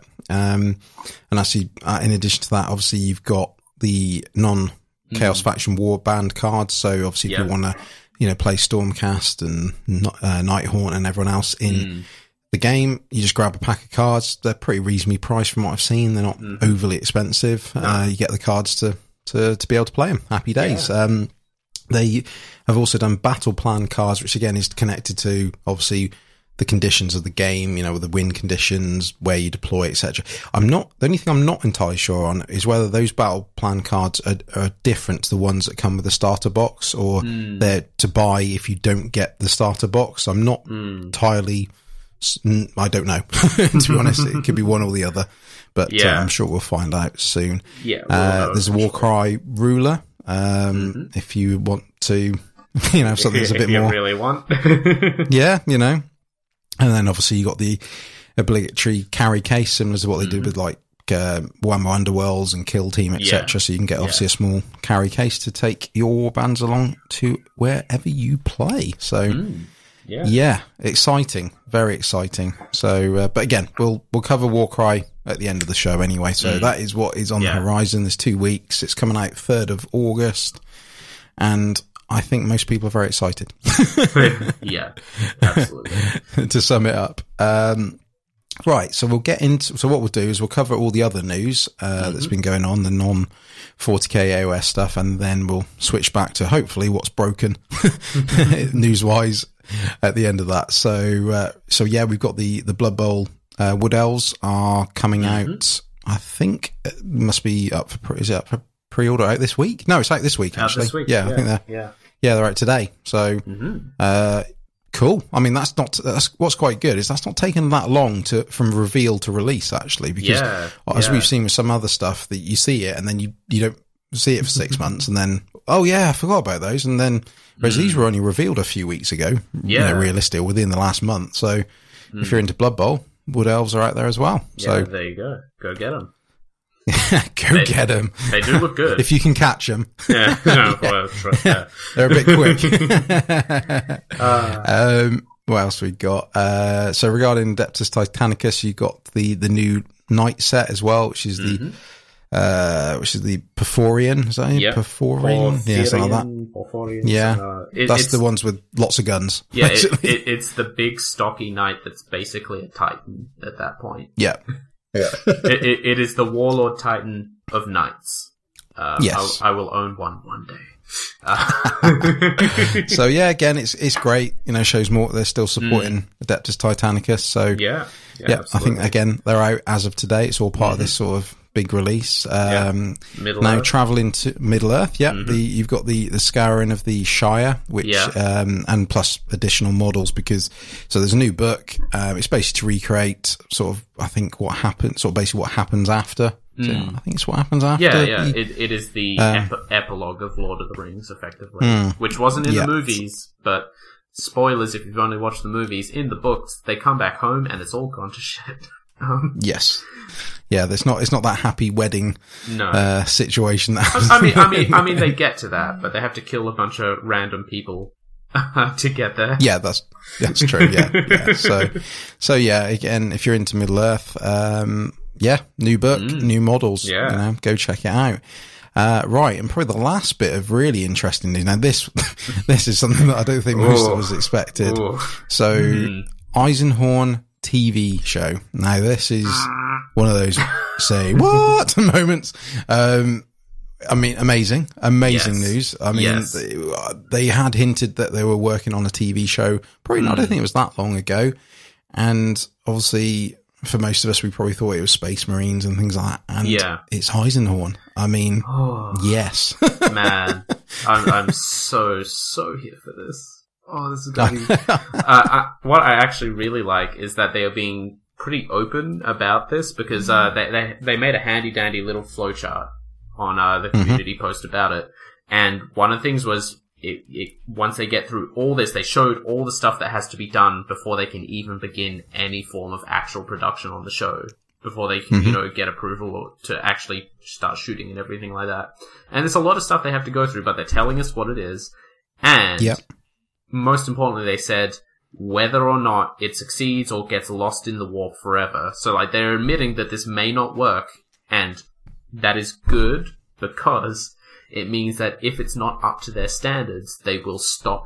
They'll stop it. They'll cut their losses. They'll go. We'll try this again some other time, and we won't end up Yeah. with the Ultramarines movie, but a TV show, hopefully. Please God, that's that's my only fear.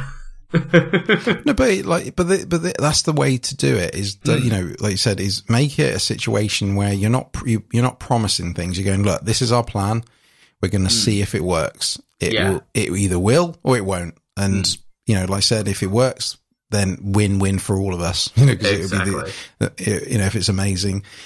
But if it doesn't, like I said, go back to the drawing board, maybe try again. I mean, the good thing is that, which sort of ties into the price increases and all these things lately, um, because there's, there's been a couple of good articles around on the internet where basically explaining that GW, you know, has probably done a lot of these recent price increases just to, you know, help fund things as, as they push forward. Because obviously they're in a good position that they, they own a lot of this, they own everything that they have, Yeah. you know, uh Yeah. of, you know, and things like that. So it, it means they've got more money to play with in a sense. 'Cause- So, you know, like, like we've said in previous episodes, a, a profitable GW is a buoyant GW, which means they can then take a bit more risks when it Yeah. comes to things. Yeah. They're not worried so much about the bottom line, basically. So Mm.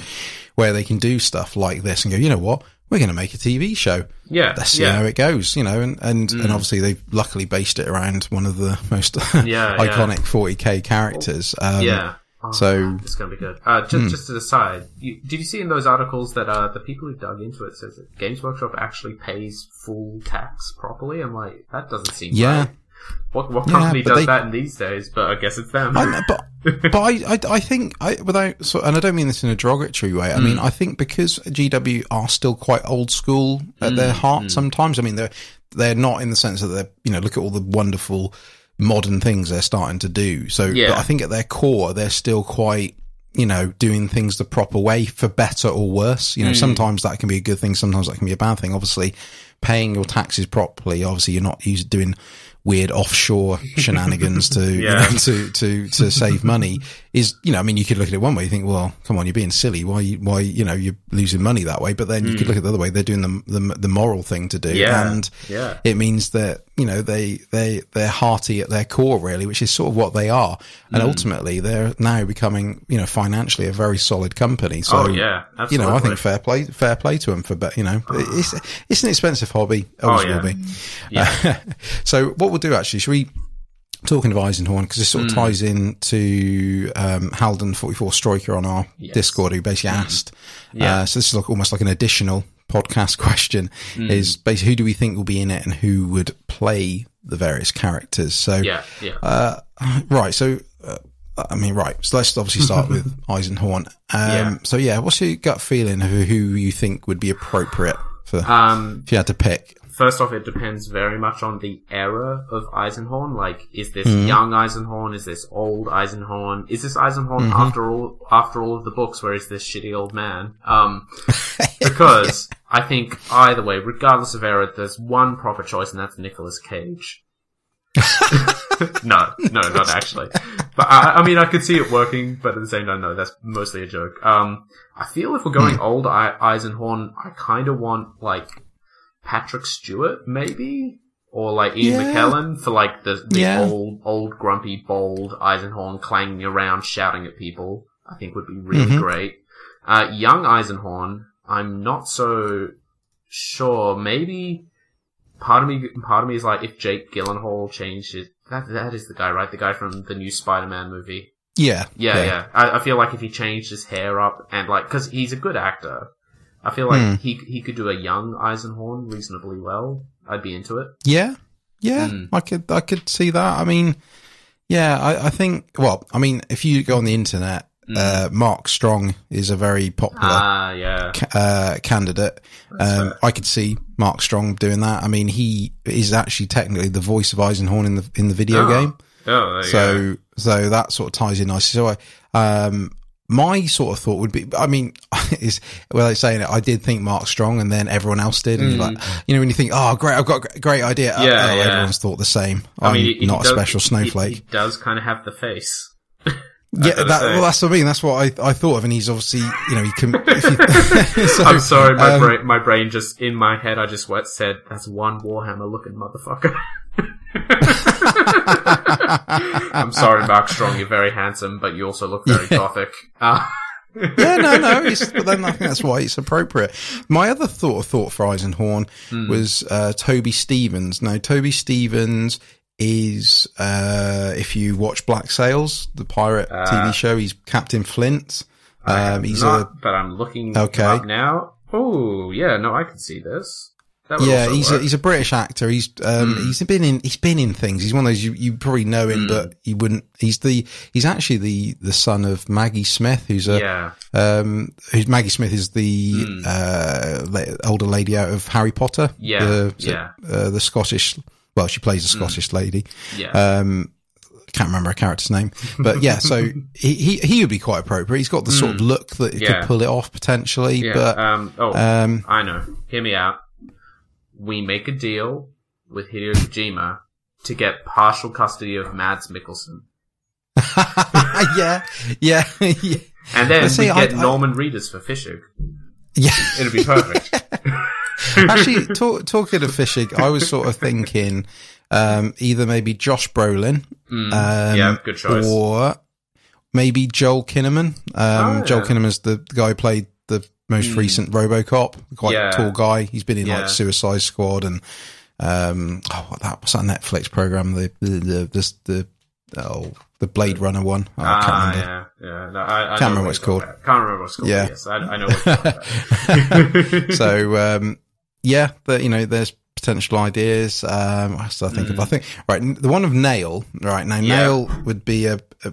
I know you're obviously getting in the realms of, Ra- of Ravenor now because obviously they sort of overlap. But Mm. Yeah. I was thinking maybe Jason Statham or Oh, even maybe Dave Bautista. Um, Dave Bautista, I think, would be better just because he's Yep. a big, big, thick guy. like, Yeah, really, that's true. Really Yeah. heavy. Because that's how Nayl's always described. He's he's wearing Mm. a body glove. He's got a gun and he's got no hair. That's all you need to know about it. yeah, yeah. So yeah, I think they would work. Um, what else did I think? Um, I think for Bequin, I was mm-hmm. thinking Kate Beckinsale. Good maybe. Choice. I think she's she's got choice. that sort of look. I think mm. she got that look. Um, I was thinking for Kara Swole, mm. um, maybe Milla Jovovich or, yeah. um, cause obviously she's, cause I think in the thing she's sort of got like a slightly Eastern European, mm. act, she would do like in the, yeah. well, in the audiobook, she has like an Eastern European accent and, um, you know, she's sort of that sort of sexy but tough mm. sort of role really. Um, or the other person I put for her, which I, I don't know if anyone really knows, she's I think she's Florence Pugh. She's basically um, in that mm. new is it horror film. Is it, is it Midsommar? Is that that new film? Uh, I've heard of that. I've not seen it. Uh, yeah, oh. she's the main woman in yeah, that. Yeah. She's um, she was in Outlaw King if on Netflix mm. with Chris Pine. That's a really good film, actually. Um, yeah. I don't know. She's just got. If you ever look at any mm. pictures of mm. Swole in like the art. She looks has that sort of similar look to her. Yeah. I don't know. I'm just yeah. I, throwing I think, I think names a, around. I think that's a good call. I think these are yeah. all excellent ideas. We should submit our pitch to Games Workshop. Uh, well, the thing is, we we we the, look. Let's let's be honest. The secret is mm. Cameron and I are going to play Eisenhorn and Ravenor. Yeah. Okay. Yeah. Um, I'm going to be flipping a coin. Who's who? No, I'm going to be the legs. You'll be the head. Uh, remember, he has to yeah. be able to reach high enough to cut a dreadnought in half, so he has to be quite tall. yeah, that's true. yeah. so yeah, that, so if we go on a hiatus for a while, you'll know what we're doing. it's not Eisenhorn. That's two grognards in a trench coat. yeah. Uh, oh my god. No, okay, enough. Yeah, basically, right, it, so, it, it, it may or may not eventually happen, but if it does, we're yes. very excited for it and it, it's yep. good to see Games Workshop taking steps in these directions. Now, kindly direct your attention towards the Warhammer community page. I'm already there, mate. Excellent. Already there. Excellent. Breaking new, news time. New two battle tomes. First up, we've got Orruk Warclans. Um, so, Orruk Warclans is Ironjawz and Bonesplitterz in one thick, beautiful book. Green is Makes best. sense. Yeah. Pure makes sense. Mm-hmm. Uh, Put them together. Because they don't yeah. have that many units between them. Not really. You know, if you no. sort of think they're a bit, no. they're great units, but a bit thin on the ground. Yeah. Put uh, them together. So we are going to have allegiance abilities and sub factions for Ironjawz and Bonesplitterz, as well as a third set of allegiance abilities for the Big Waaagh, which is mm. both forces working together. So you can still run solo Ironjawz, you can still run solo Bonesplitterz, but I'm assuming optimally you'll put them together and make beautiful yep. green love on the battlefield. Um, mm-hmm. uh, didn't go where I was thinking it was going to go. Um, yeah, they're, they're, saying the durability of Ironjawz complemented by fast movement and range in the Bonesplitterz is pretty good. More magic lores, more artifacts, more ways to unleash mayhem. Um, yeah, that's all they're telling us about this book so far. Mm-hmm. But I mm-hmm. mean, I mean, it's an exciting idea. I haven't spied any new models yet but if I if I see any, I'll let you know. Um, yeah. I'm, I'm, scouring these images. I'm not seeing any. Uh, but we're also getting. Do you want to take this one? I've spoken about this. Yes, you, I mean, tell us I'm about very ex- one. I'm very excited about this one because Ooh, yes. I'm excited for for multiple reasons. Because I think I'm excited mainly because it's one of these situations where we're, we, I don't mean you and I, but as in the collective, we're getting what we wanted. How mm. many times have you been on AOS forums, websites, wherever, and they're like, please, please do a free guild battle tome and include everyone else in it as well. So mm. that is what has happened. We are now yeah. getting Cities of Sigmar battle tome. Yes. Yes. So free also, guilds. You've got the Wanderers. Shit, that cover up, by the way. That cover up. It looks so amazing, doesn't it? it's it is uh, absolutely amazing. Uh, cover to it, and, and actually they mm. cheekily put some Stormcast in the background as yes. well. Um, well, because you can take um, them in the book. exactly. Mm. So yeah, so basically they've they've done what I think a lot of people on that side of things were hoping is they've amalgamated all the the free guilds, mm. the the uh, we got the the dispossessed in there as well. I presume. Looking at it, because they got uh, you've got the wanderers, or... scourge privateers. So you got the old dark elves mm-hmm. or the equivalent of dark elves in there as well. But obviously, they've even mentioned here at the bottom you can add just your mm. stormcast, your Kharadron overlord, your sylvaneth. They've literally tied pretty much all the remaining Mm. you know, sort of sub factions of order together, Yeah. basically, which is what we were hoping they would do. Let's have a look at this. You'll be able to add Stormcast Eternals, Kharadron Overlords, and Sylvaneth into certain Free Cities armies, not as allies, but as a part of the main force. Oh, see, Ooh. that's so basically they've created mixed order Yeah, battle tome. yeah. Basically, that is what they've done. Ah, they, so I- I- what I used to be the old Grand Alliance. Yeah, yeah. I see. I see what it is. So it's cities of Sigmar. So they they say they have six sets of allegiance abilities, which means they have rules for six different cities, and depending on the Hmm. city, they can take Kharadron, Stormcast, or Sylvaneth as part Yeah. of the core group. So like This is amazing. Ha- Hammerhal Ghyra would be Sylvaneth and Stormcast added in and stuff like that. I guess. hmm Like E- Excelsior or Excelsis or whatever, if they have that in there, would be Caradron Overlords mixed in, Yeah. stuff like that. Oh, Yeah. oh this, It- is this really is like I said. I'm just I'm over I'm over the moon. Um, Just mainly for Pete for for the community. I'm just over the moon that they're doing this because Oh yeah, it just show. I know it's. I know. I know it, you could look at it in one sense that you think, hang on, this is a pretty obvious move to do, but it, seeing it actually happen is still a different mm. thing because you, you know, we all think, oh, well, they should do this, obviously. And, but then that doesn't always actually happen in reality. And this is actually No. like, yes, they're Yeah. actually doing what they should be doing. They're amalgamating mm. them all together and in an, what seems to be a quite exciting way. And also, like, is what, this is what I mentioned to you before when we were sort of gushing over it in the break is the fact that this then, you know, sort of solidifies these factions because obviously, let's be honest, when you have factions, say you're a Wanderers, um, you know, collector. Uh, at the end of the day, yes, they're in. They've been in the recent uh, General's Handbook, but you know, next year they could be gone from it. Hypothetically, this sort of solidifies them in that. No, Wanderers aren't going anywhere. They're part of a battle zone now. They're yeah, not just going to just randomly ditch them. They've sort of, you know, obviously you could argue, you know, like what's going to happen to the old high elves because we, I, you know, we're not. I don't know if they're definitely in yet because have we actually seen? Um, you know, I, so- so, Spruce and Bruce on Twitter have been posting pictures in the display case that they're showing the cities of Sigmar Battle Tome off in. They do have like Temple, uh, Phoenix Temple Guard. Ah, oh, yes, you did them, say so, that. Yeah. So I, I have a feeling like it, this is basically, as you said, going to be mixed order, as it's going to be. I feel like it's going to be basically everyone except Daughters of Khaine and Idoneth Deepkin, which Hmm. Yeah, is probably basically, which is as it should be. Like instead of instead exactly. of Grand Alliance Order, where they're like, "Oh, these guys are cool, we'll fight alongside," and they'll go, "No, no, the Idoneth and the Daughters of Khaine are actually pretty creepy. They get their own books. Everyone Yeah. else gets this book." yeah, you're you're all in this one. Yeah, I mean, Hmm. and it's good. I mean, it's it's quite good for me actually because like when I was at uh, Warhammer World a couple of months ago, I ended up Hmm. buying some mixed order units for to potentially do a mixed order army Hmm. later down the line. I was basically picking units. I picked like uh, Sisters of the Thorn and uh, like Li- Lion Rangers and stuff. But. Yeah. then. Now, in a way, I can. This will be actually nicely in this uh, battle tome now. So Yeah, yeah, exactly. I I I think this is absolutely fantastic, and I mean I'm I'm I'm I'm happy for both. I'm, I'm happy for the yeah Hmm. yeah Ironjawz and Bonesplitterz fans out there as well, but I'm particularly happy for the Cities of Sigmar because I think that Oh, yeah. yeah this there was are, needed. There are a lot of very happy people. Uh, Yeah, I mean, and also it's now if you think now going based on what was revealed at Warhammer Fest, obviously now we've had a destruction battle tome and now an order Mm. battle tome. Um, obviously we still got the there could be more of each. Yeah. You know, they've never said that they said at least one, so we've Yeah. definitely so we've yeah, there's a good chance we've still got to see the chaos, a chaos and Chaos a, a death and one, death one, still yeah. to come. oh man, So this, mm, I'm, I'm calling it. It's going to be Slaves to Darkness and Soulblight. It's got to be. yeah, yeah, I think so. They I need think so too. Oh man, Yeah. this is so good.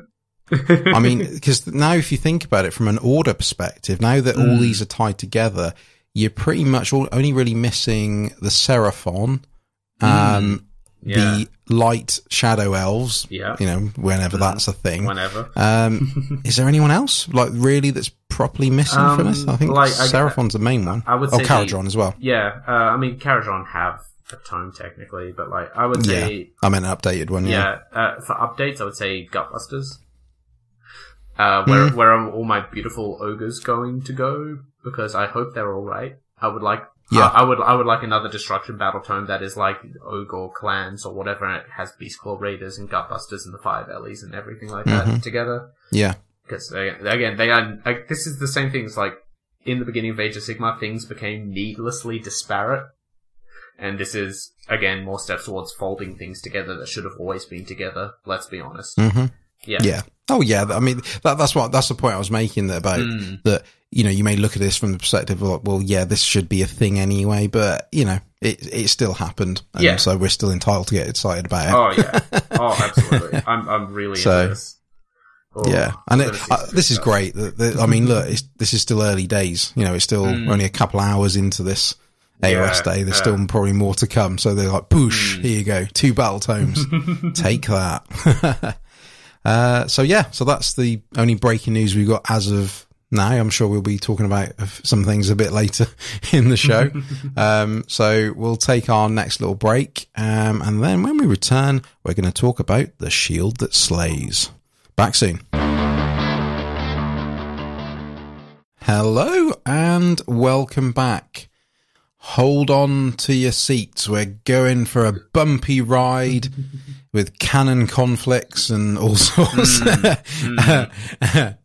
um, so as described earlier, we are going to do an over- overview of the Death Watch. Um, just, you know, just so you know what these guys get up to in their spare time and whilst at work. um, so yeah, we'll cover, like I said, we're not, ba- we're basing it on sort of the general lore, uh, things like the recent codex or fairly recent codex and obviously what we know historically. Um, but sort of what I just hinted at a second ago, um, the canon when it comes to Death Watch is a bit odd in the sense there's a lot of, com- you know, a bit of conflict up there because I think f- basically in a nutshell, obviously prior to recent years, the Death Watch was sort of slightly neglected lore wise re- in reality, uh, you know, in years gone by. And then effectively they, the, was it, F- uh, Fantasy Flight Games used to do the role playing, uh, books and games, you know, a bit like Dungeons and Dragons. And they sort of obviously did their own lore. And then that sort of as of a couple of years ago when obviously they started doing proper Death Watch codexes, they've sort of ended up Uh, well, not necessarily directly conflicting, but sort of conflicting or not saying that something isn't true, but they're not saying it is true. You know, you get these sort of hmm. weird realms of Yeah. what's true and what's not. So some of the things we may say, you may, you know, you may think, hang on, where's that said? And it's, it's been said or, you know, it is part of the lore at one point. It may have been contradicted at some point. It may not be, you know, hmm. just sort of, you, some of these bits you just have to, just roll with it. Basically, you know, it's just the way it is. Because unfortunately, it's not for a lot of the things. They're not. There's not a straight yes, that's correct. Now that's not correct. That's been contradicted. It's just a well, hmm. they've not mentioned it anymore, but that doesn't mean it's not true. you know, it's that sort of situation, really. So that's just sort of a, a bit of a disclaimer, really, before we say some of the stuff because you know, there could be a bit of com- confliction, but that's just the way the Death Watch are at the moment. Maybe that's what they want us to think. It's all part of the, it's the Inquisition's plan, Oh, really. Um, yeah, you know, misdirection and all that. Uh, maybe Tzeentch is at hand, really. Ah, Uh, mm. oh, the mind boggles. right. Okay. So let's start with who they are. Let's start in basic terms. So who are the Death Watch? Well, basically the Death Watch are the chamber militant of the Ordo Xenos. That's the, obviously the part of the Inquisition that's, you know, obviously based with, uh, or tasked with uh, dealing with all the Xenos threats there in the in the galaxy, and let's be honest, there is quite a few of them. Uh, but effectively, the whole point of the Death Watch in in cahoots with the Inquisition is to basically work together and obviously to deal with the Xenos threat and obviously, but that can lead to confliction of their own really, where they have, you know, basically different ideas between them. Um, I think historically or back in the day, i.e. the old sort of canon that the Inquisition basically were in charge of the Death Watch. Um, whereas in, like I said, in the more recent lore, that has sort of been slightly retconned where they they work together, but they're not directly controlled by the Inquisition anymore. Hmm. The Death Watch are their own thing. But saying that, an Inquisitor may be in charge of a Death Watch mission, for example. You know, it's there is sort of slight overlap, but that's fundamentally what they are. They are there to basically deal with all the alien threats out there. So they're basically a force that's been designed to deal with all these threats. Uh, that's why they're called the shield that slays. Basically, they're they're effectively watching out for the Imperium. They're you know similar to your Night's Watch if you're into Game of Thrones. That's you know that's there there to do. Basically, they're on the on the cusp, on the fringes, there to basically basically deal with any threats that may come their way or may start turning into a threat of some mm. sort. Um, obviously, as we know with the 40k universe, it's basically getting worse for the Imperium. Things and yeah. well, when is it not? I mean, that's why it's grim dark. But uh, you know, so but obviously from a from a Xenos point of view, uh, you know, obviously while the Grey Knights and everyone are dealing with the the chaos side of things, the the Death Watch are there to basically uh, deal with all these Xenos threats, but in the sense that there's there's more and more every you know as time goes on, mm. there's more and more to deal with. You know, there's Tyranids appearing, there's Necron tomb worlds that are waking up. You know, there's Tau doing their thing, and, and, so you know it's it's a lot to deal with. So basically. The fundamental, their sort of basic terms, the, the Death Watch are a collection of experienced space marines uh, taken from all different chapters. We'll cover recruitment a bit later, but basically they've been brought together, put into kill teams, these sort of small small squads uh, to deal with the the Xenos uh, because they sort of realised that, or fundamentally by doing it in sort of a covert ops type of way, where you're you know picking highly experienced, highly uh, motivated uh, Marines to take mm. out the uh, to take out the aliens um, to basically try and take it out before military muscle is needed. You know, mm. obviously, if the situation requires it, then bring in the big boys with the big guns. But if we can do it covertly, then happy days. Uh, so obviously that's where they may target enemy warlords to get the job done.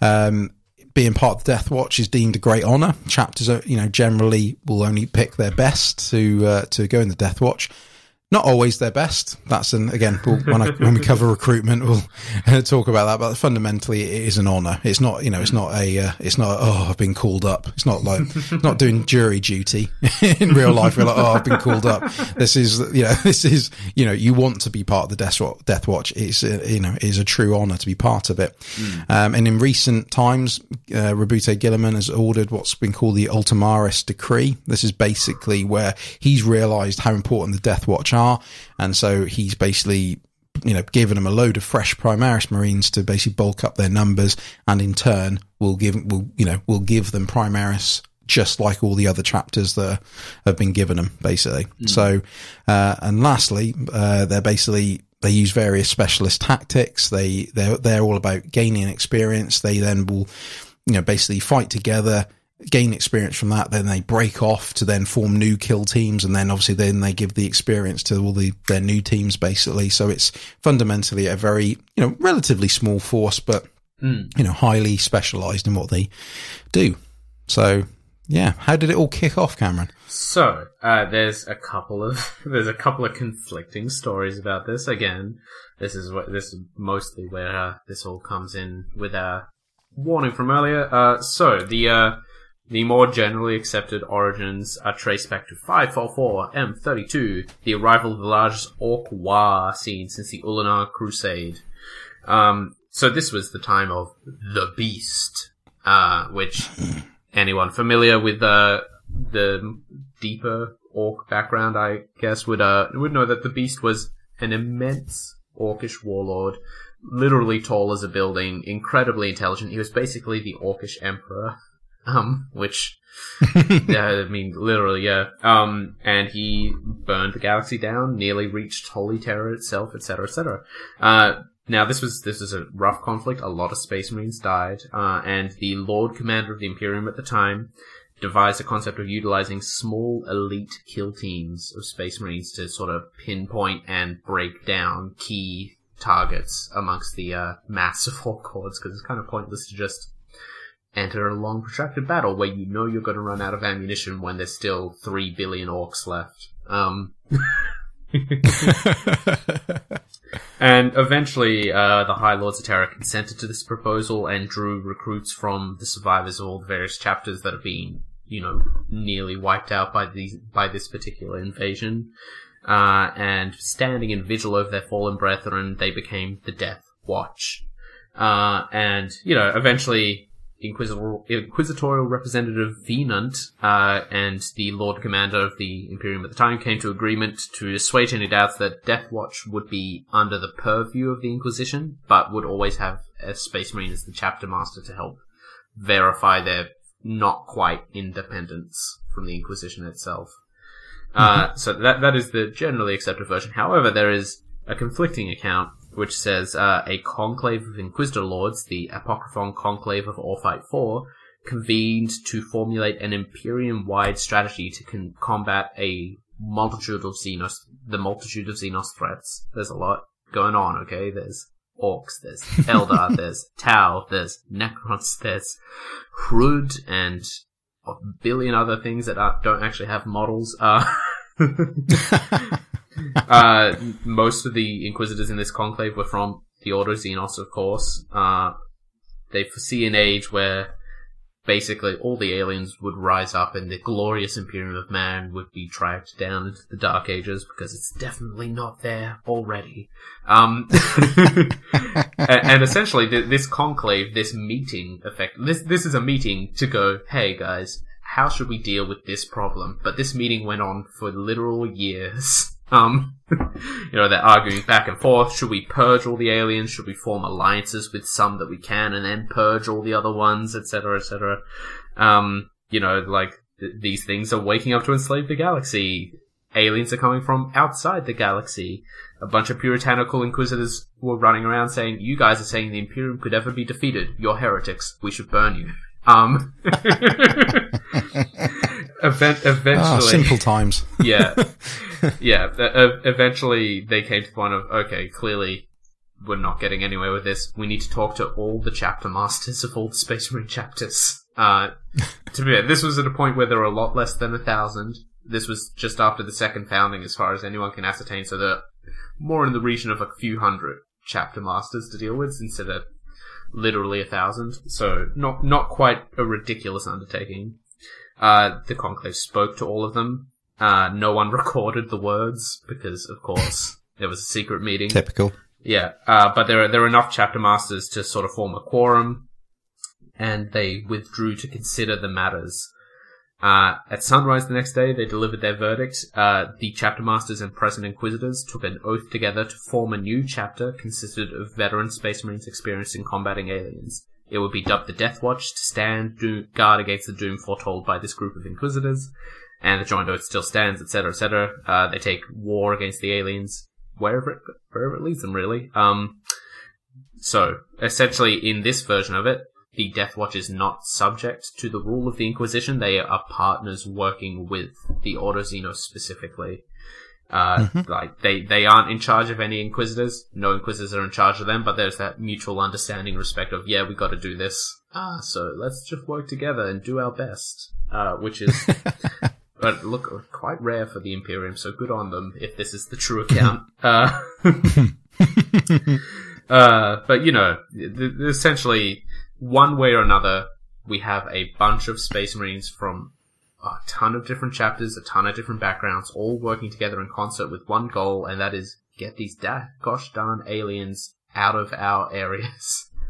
We've got Genestealer cults rising up. We got Tau telling people life can be better than getting a getting a corpse starch ration at the start of your factory shift. You know, we can't have that.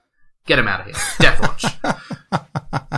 A logo. Uh, yeah.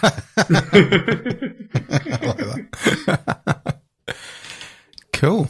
Yeah, that's how they started. But how do they get to be in the uh, mm. Death Watch? How do they recruit? So, you know, as sort of hinted at earlier, they they're not they don't come from neophytes or anything like that. They're not. They're literally taken from all the you know the chapters that are willing to give because um, not literally every chapter mm. uh, gives to the Death Watch, but a lot do. You know, plenty do. Um, it's most of the ones that you would expect, plus a few other sort of surprises in there as well. Um, and basically, the they like I said earlier that they are the elite of the elite. So fundamentally, the the chapters that give to the Death Watch are looking for basically the Marines that are basically excelling at dealing with Xenos in their chapter. Because obviously it's a bit of a quandary for them. Because obviously, I suppose in one sense, you want obviously naturally you want you want your chapter, you know, to do mm. well. You want your Marines to improve because obviously it aids your chapter and in turn aids the Imperium, and then obviously in turn uh, aids the Emperor. But obviously, the flip side is obviously then there's a chance there'll be you know, they will go on their way. It's like, I suppose if, if you compare it to sports, it's like, um, you know, if you've got a player that just gets really good, then it's good because it makes your team better. But then in turn, a bigger team may come along and buy them off you. and you're like, oh, we don't have that player anymore. So it's, it's sort of similar to that sort of situation. Mm. So, so fundamentally, what tends to happen is when a particular marine uh, of a particular chapter is showing real promise at dealing with Xenos, you know, they they've got a real hunger for it or a real skill. You know, I mean, they're, they obviously they're skillful in what they do anyway. They're a space marine, but if they're particularly excelling at dealing with Xenos, um, then you know they'll get noticed. You know, it's almost like getting noticed for a promotion. it's put, you're putting in those extra that extra Xenos shift, you know, doing your homework, uh, and basically what tends to happen is a, a marine then almost goes through like it like a sort of promotion sort of situation where the company captain will sort of give the give the nod like like yep he's doing well. I approve of him. And then the apothecary of the uh, of the chapter or a apothecary of the chapter will validate that the marine is is strong enough. And then the chaplain will come in and, and obviously prove that their you know his soul is strong enough. So basically it's almost you're you're getting validation and a and a tick in the box from the your captain your apothecary and your chaplain to basically show that you know not only are you skillful at dealing with the Xenos, you're actually well rounded and I suppose capable of stepping up to be the Death Watch, you know, knowing that it's a, you know, it's a, you know, if you think of the standards of the Space Marines, this is a standard even above that. So, you know, not anyone can just come along and do it. The right people have to be part of the Death Watch. Um, so effectively, if they are, you know, good enough to do that, they will then basically go to the Death Watch and say, look, we've, this is, this is brother Johnny, and Johnny is is doing really well. He's doing well in all the exams when it comes to Xenos. Um, we want to put him forward to be part of the Death Watch. Um, and what's quite interesting at this point is that depending on what the chapter is, they have different ways of doing that effectively. Mm. Because I suppose you've got to remember because it's a great honor. Obviously, they they uh, glad in one sense because they're provide you know they're it's almost like you know it's like uh, yeah your your child getting a you know do getting a degree at university like it's that proud moment you know and it's it's similar to that but effectively they're also sad at the same time because obviously they're losing uh, a brother that they probably won't see ever again even though theoretically the death watch is a temporary uh, position as mm. such to be in it can, that can go on for X amount of time. There's obviously a good chance they may never come back because either they're going to just be gone for so long or they may die. So, you know, so obviously the rest of the chapter or particularly their, you know, company, it would be quite sad about it. So, for example, the Ultramarines will show up in force to basically salute them away on a Thunderhawk gunship. Mm. Um, Dark Angels being Dark Angels will go, okay, we're excited to see you go, but don't tell anyone about anything. so keep our secrets in, in place. you know, Dark Angels being paranoid there, but you know, they've got, like I said, the point is that they all have different ways of dealing with it. I mean, how the Space Wolves do it, dread to think how they do it. Um, imagine it would be, uh, you know, quite dangerous, really. So, hmm. uh, so then their armor becomes painted black, uh, again to signify that they're probably never going to be seen again. Um, and then obviously that, at that point, uh, as well as obviously the other things like obviously they're given the Death Watch shoulder pad, which obviously signifies they're part of it, and obviously they still keep the uh, shoulder pad that uh, signifies their chapter, which is basically to keep the machine machine spirits happy, and obviously mm. signify which chapter they're still part of. Um, effectively, now once they're part of the Death Watch, they go through an even more rigorous training re- regime that they did than obviously becoming a space marine in the first place. And it always makes me laugh because I think, well, how, you know, when you read about the, the Grey Knights, you read about the Custodes, everyone's just going through uh, like training and rigorous thinking, how rigorous are these trainers? Like there's always one that's even more rigorous than the one before. So, so effectively the Death Watch are going through a really hard one, as you would imagine. And basically what at this point they're sort of being, um, I don't want to say brainwashed, but they're sort of being mm. indoctrinated into dealing like the only thing you care about now is killing aliens.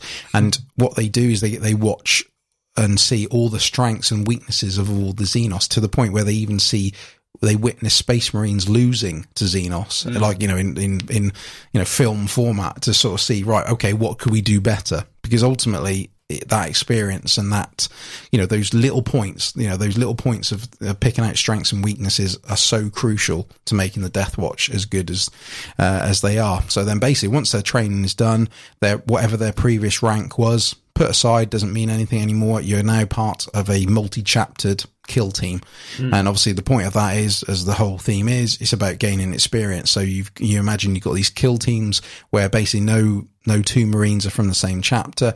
And obviously then in turn, they pick up the strengths and the weaknesses of each other's chapters. But then mm. obviously the good thing is it generally, like it should do theoretically, make you a very well-rounded kill team. But then obviously you have rivalries, you know, Space Wolves and Dark Angels are at each other's throats, but not necessarily in a bad way. You know, it just it's that uh, you know, like a lot, like I suppose when you see a lot of these, you know, these uh, military movies when they're obviously all uh, you know rivals with each other, and then obviously they all become brothers at the end mm. of it. It's mm. basically that same sort of principle.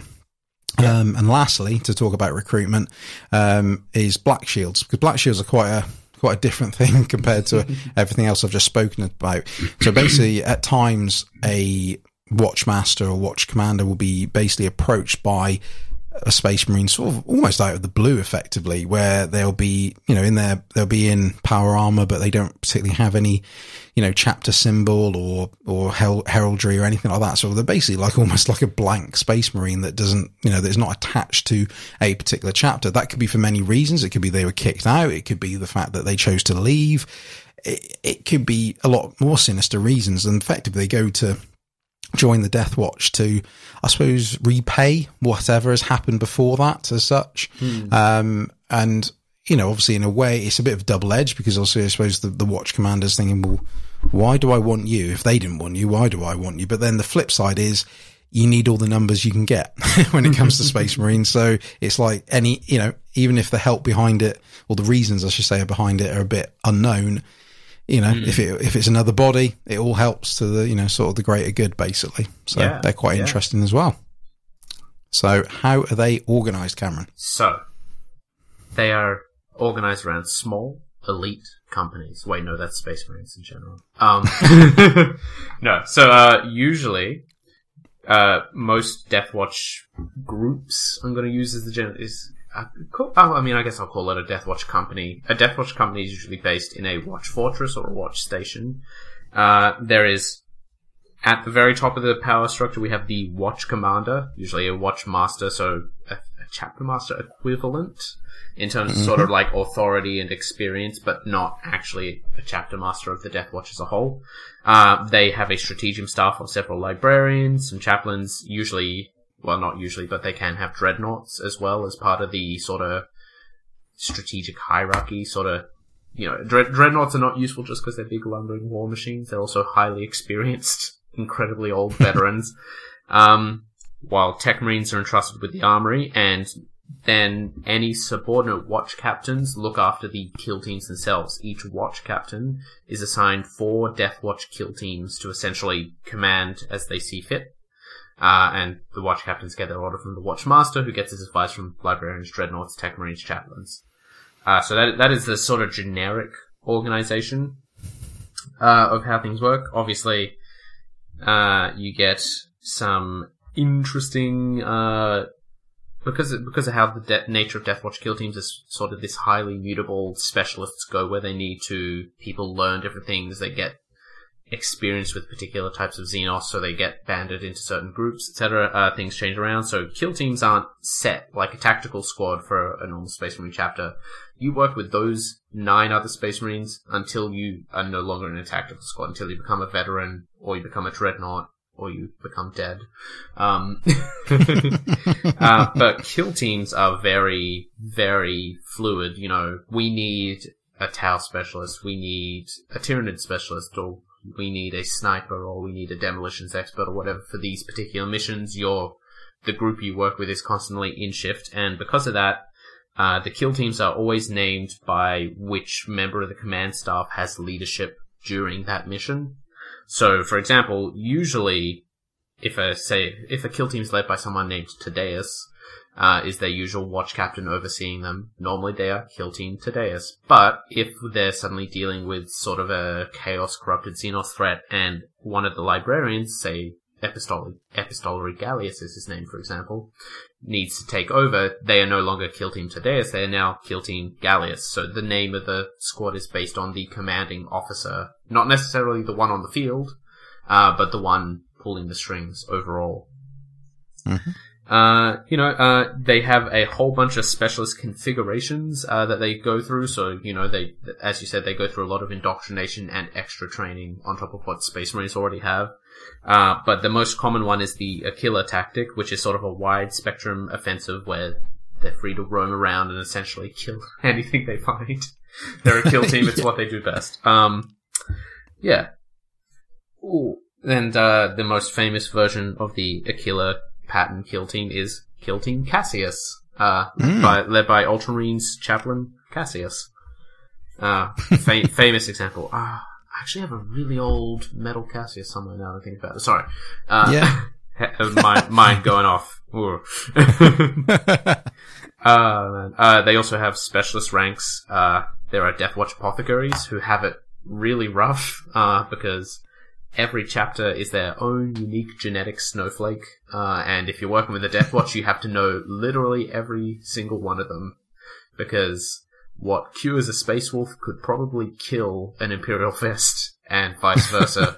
um, and, you know, they have specific requirements for their gene seeds. They have organs that work better or don't work or work in entirely different ways depending on mutation or their Primarch's uh, proclivities.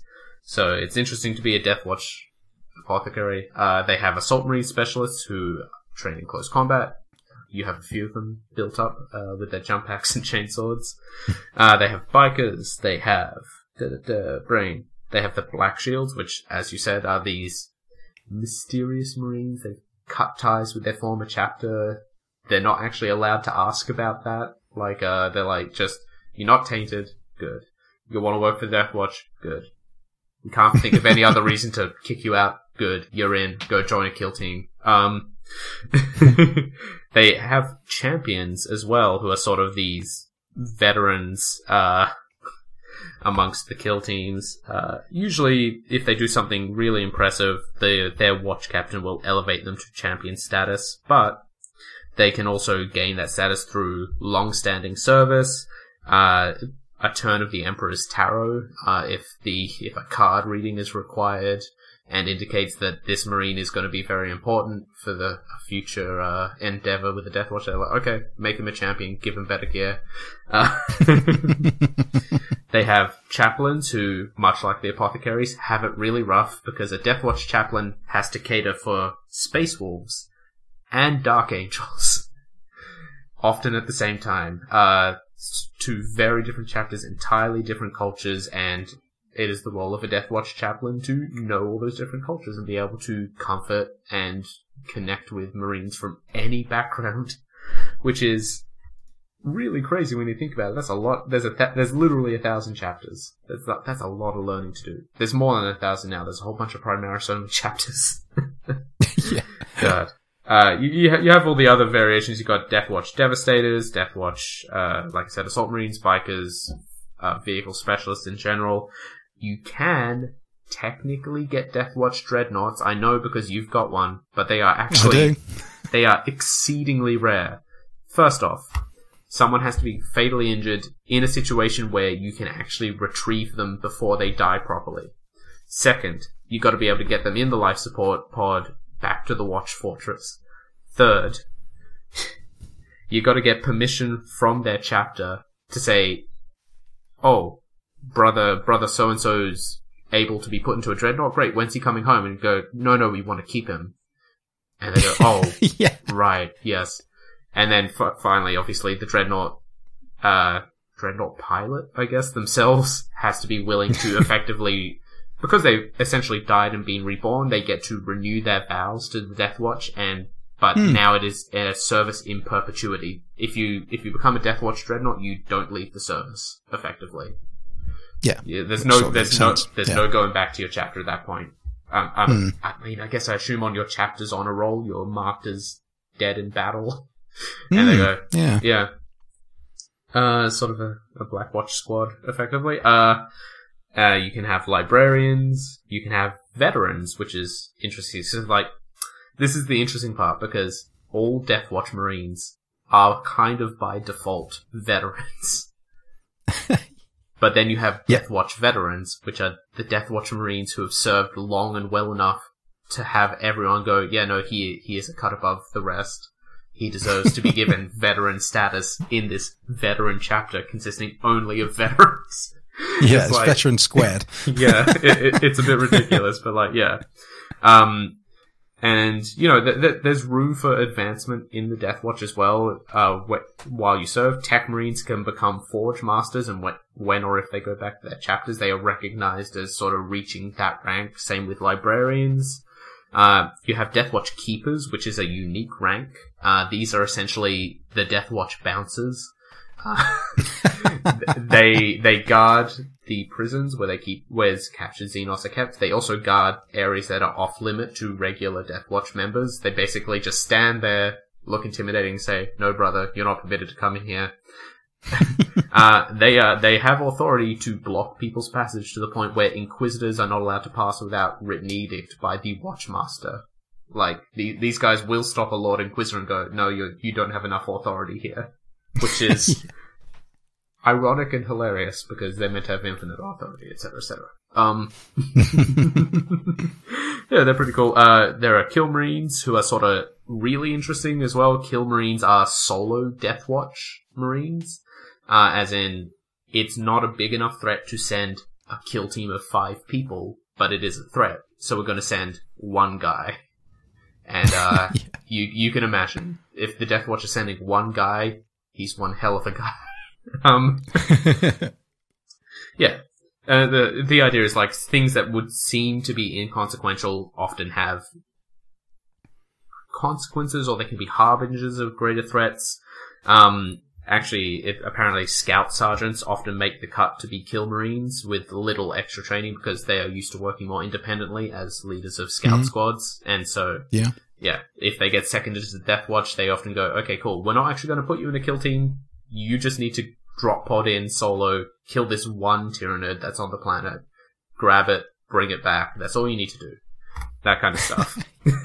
you know, there's, there's a lictor on this planet. We're just getting rid of that right now. We know. yeah. yeah. Uh, let's see. Uh, most Deathwatch Marines are tactical Marines of some regard. Obviously, they have a variety of specialties at this point, but they fall under the umbrella of tactical Marine uh, uh, slash veteran. Uh, Tech Marines exist. Vanguard veterans exist. Watch captains are, ironically enough, like the lieutenant equivalent, I guess. Yeah. Yeah, Which, sort of. Yeah. It's yeah. Bit, yeah. It's a bit of an odd one. Yeah. Like in, in terms of hierarchy, they are the lieutenants of the Death Watch organizational structure because the captain equivalent is the Watch Master. Uh, th- this is where Death Watch being super elite gets confusing because effectively a group of 30 Deathwatch Marines is the equivalent of like a full company or even a full chapter in terms of yeah. hierarchy. Because it's like, yeah, they work on their own. They w- they may never interact with another Watch Fortresses, Deathwatch Marines. Yeah. They're just going to sit in their sector, do their job. And what, what makes it what makes it confusing is often the watch commander of a of a of them can be a watchmaster. Like the watchmaster mm. is actually the watch commander. It's, yeah. it shows you in the codex now that yeah. that's actually the hierarchy. it's a bit of a weird one because it, it, sounds like they're two separate roles, mm. which they sort of are, but often the watchmaster is the watch commander, so they yeah. end up being the, like the chapter master equivalent, and mm. then the captains end up being captain equivalents. But like you said, if there's a watch commander and then a watch master, then mm. basically the watch captain's sort of are the equivalent of lieutenants. so yeah. sort of everyone gets pushed down one. It's yeah. a bit of a weird sort of setup, really. But Look, the, the, so boss, the boss's boss has decided to come in today. Everyone do something yeah. less important than you were doing 10 minutes ago. Look busy. um, yeah, th- th- that's the basics of their structure. They're essentially this conglomeration of very specialized, very experienced Marines under the command of mm-hmm. even more specialized and even more experienced Marines. yeah. yeah. Exactly. Um, and oh, that's, well, sort of ties in nicely. The hierarchy is their sort of no- notable units and war gear. I mean, again, like Cameron said, there's, they, they got plenty, but sort of, we're going to highlight some of the, uh, you know the, the prominent ones that uh, you may or may not know about. So um, the the one thing to know about, especially when it comes to the war gear side of things, is that like like you would imagine, it's all all built to kill Xenos. So effectively, mm. what they what they do, which I think is really neat and sort of plays into it nicely, is the fact that when a Marine joins the Death Watch, they can basically either use their old stuff or use the sort of standard new stuff that comes to them as being part of the Death Watch. So if they're happy with their old gear, their old power armor, because it's what they're used to, it's a you know it's basically a situation of you know you do you. You know if you if you want to carry on using your old gear you use it. If it you know you don't have to use what we give you but it's there if you want it. Um, and obviously that's led to the same when it comes to like the primaris obviously now being added to to their forces as well. So it's it's that's why you get this such this massive variety of war gear amongst kill teams and amongst you know various parts of the death watch because they effectively uh, you know do you use what's the best to get the job done. And obviously mm. off the back of that it means that basically they have generally the best gear available to them in, in, in basically the whole part of the Imperium, to be fair. They've got the biggest, mm you know, biggest uh, reservoirs of weapons and uh, and war gear imag- imaginable to them. So it's you know mm. obviously all to their advantage. Um, so sort of talking about notable units. Obviously, Cameron's spoken about the veterans. Like I said, they're you know these are the most effective Xenos killers. There's hun- they've been through hundreds of battles. They're strong in their soul to basically and then obviously mind as well. Um, what's also quite interesting about them, which is obviously a bit more recent lore, is that they are also being used to analyze the Primaris as well. So mm. since the Primaris have been added to the Death Watch and obviously been added to, you know, the Imperium in general, that what the the old Marines are doing, the the firstborn, depending on what you want to call them, um, they be basically they're not spying on the Primaris. They're just all they're mm. doing is that well, with fighting with the Primaris, they're basically reporting back almost like in a data format to watch you know watch masters, watch commanders, sort of say you know to show mm. how efficient they are and obviously just to you know sort of formulate how they're gonna how best to use them because obviously that's you know the whole part of the way the death watch work. Um, talking of watch commanders and watch masters like i said earlier they can be often one and the same thing. They're this sort of chapter master slash you know, captain com- um, sort of combination depending on how things go. But basically, they're there to be to be the knowledge to keep the Xenos at bay. They can, they've got a lot of power. They can access Inquisition archives if they choose to. Um, even though in theory they are you know seconded to the Death Watch just like every other Death Watch Marine effectively they never leave their post. They, they literally yeah. is a one one way journey. They never go back because there's just too much too much importance on them, too much knowledge for them to turn around and go back to their original chapter. Um, they and you know from an armament uh, armament get get my words out war gear point of view. Um, Words are difficult. Uh, they're basically armed with a, uh, a guardian spear, like you'd see with the Adeptus Custodes, but they're that cool. They get to use one of them as well. um, and they're also basically armed with what's called a clavis, which is basically a wrist mounted device, which can basically unleash machine spirits. Uh, this is technology going back to the dark age of technology, uh, mm. that basically can, can take control of machines and doors and things like that. So, which is Okay. I mean, that's just badass, yeah. isn't it? Mm. um, one of their sort of most prominent units you'll probably see, especially on the tabletop, is the Corvus Black Star. That's basically mm-hmm. their equivalent of their little stealth jet fighter. Uh, it's basically a combat aircraft that's stealthy but also heavily armed, which is a lovely combination. Yes. Uh, basically, yes. what one interesting fact is death the death watch pretty much have literally every single aircraft that's ever been used in their in their sort of library of, uh, of vehicles. uh, but this, the Corvus Black Star just, just excels at what they do. It's just, you know, mm. despite having all these other aircraft, it, they might as well use a Corvus because it's just, it just suits their method of, uh, of yeah. fighting, basically. You know, this yeah. combination of speed, maneuvering, uh, and, you know, armed with, you know, to the teeth. Uh, it's piloted by a tech marine, uh, which is basically has been linked, literally linked to the machine spirit of the, so basically they don't end up flying any other black stars. They only fly oh. the ah. one that they, yeah. they're, they're linked to. Um, and, you know, and talking about weapons, you know, they're armed with like tw- either twin assault cannons or lascannons, Black Star rocket launchers, which have basically got different rockets like the Corvid and the Drakos. Uh, they've got the Black Star cluster launcher, which is basically this where it can just rain down projectiles. Uh, they can spread out decoys if they're being sort of basically, you know, tailed by another aircraft. And what's quite cool, that's if they spread out this decoy, it's called the Wings of the Sky Angel. That's what the, uh, the locals call it, which is really cool as well. Wow. Um, going back to the kill teams um, and something that Cameron touched upon about their sort of different tactics. Uh, fundamentally, they have six different tactics. They've got the Aquila, which is what Cameron mentioned. That it's basically, like I said, a, uh, a jack of all uh, mixed chapters. Uh, you know, it's your you know most popular and generic kill team that you can see. You've got the the fervor, or, um, I think no, the fur, furor. Sorry, get my words right. uh, basically, these are the kill teams that are based around killing hordes. So you know, you're fighting your orcs, you're fighting your your gene stealers. These are the ones that you would get in. They basically fire stuff from range. They're, so they'll be armed with like the Infernus heavy bolters, frag cannons, uh, lightning claw terminators. Just basically what can get rid of hordes. Uh, you got the Venator. That's basically the ones that deal with like the speedy Xenos. basically, so you know your Eldar jet bikes and things like that. The ones where they you know they're just naturally fast. So they're so basically you find that Venator kill teams are basically made mainly of bikers and terminators. Mm. Uh, you got the the Purgatus, which is basically they're the, I suppose the equivalent of the warlord assassins. So they're they're uh, basically led by a librarian. So a librarian will take them in, find the enemy warlord, kill them. Yeah, cut cut them mm. off of their head, basically. Yeah. You got the uh, Malleus. The, that's the basically the monster and tank slaying type kill team.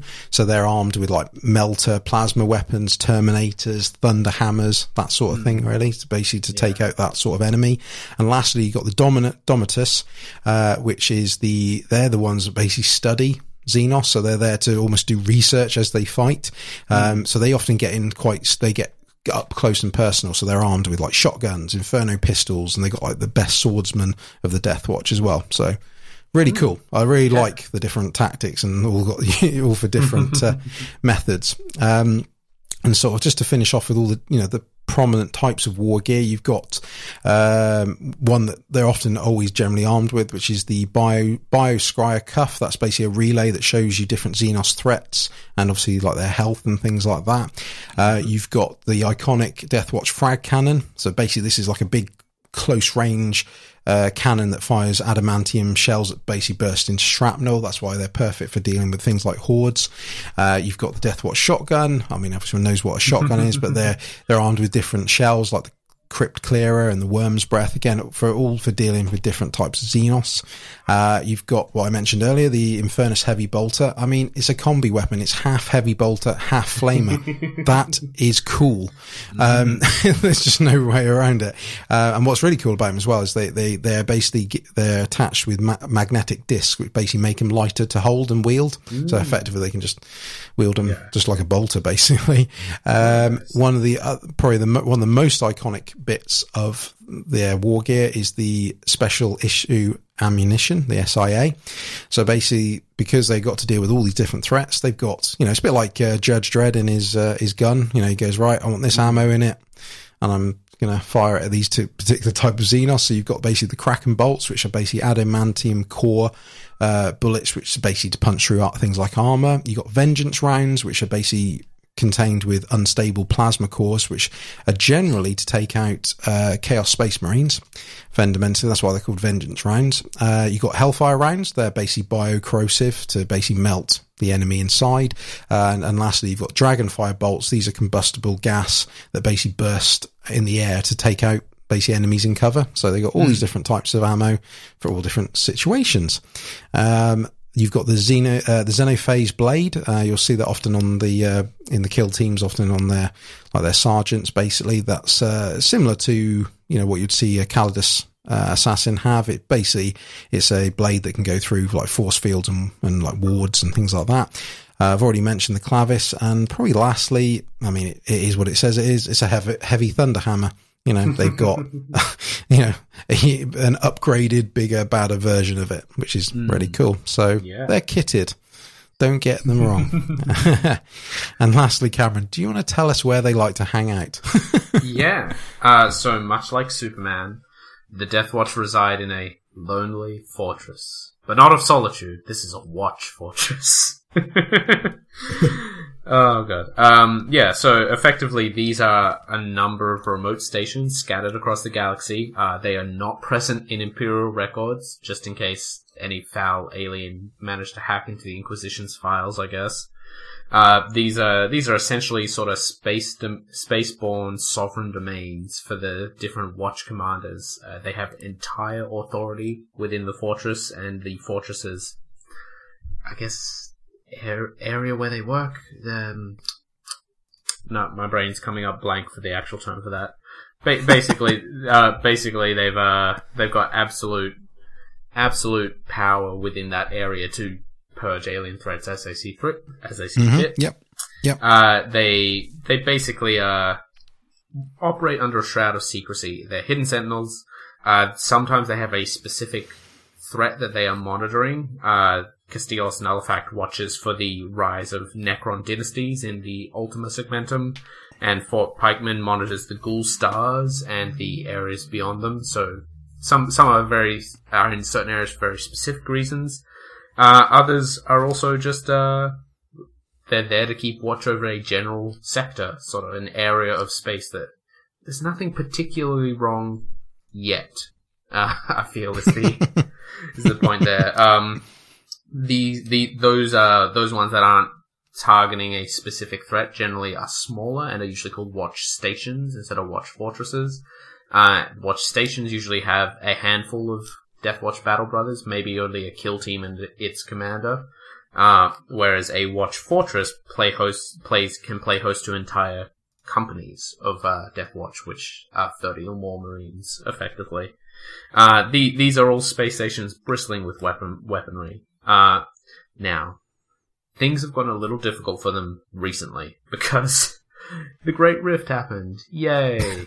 Uh. And, and and what happens when no one knows your space station is there and a warp rift opens directly on top of it? uh, no one shows up to help you is the answer. um, so a, a, bunch of watch fortresses have been cut off in the Dark Imperium. Others are literally inside the Cicatrix Maledictum itself, just holding out as best they can.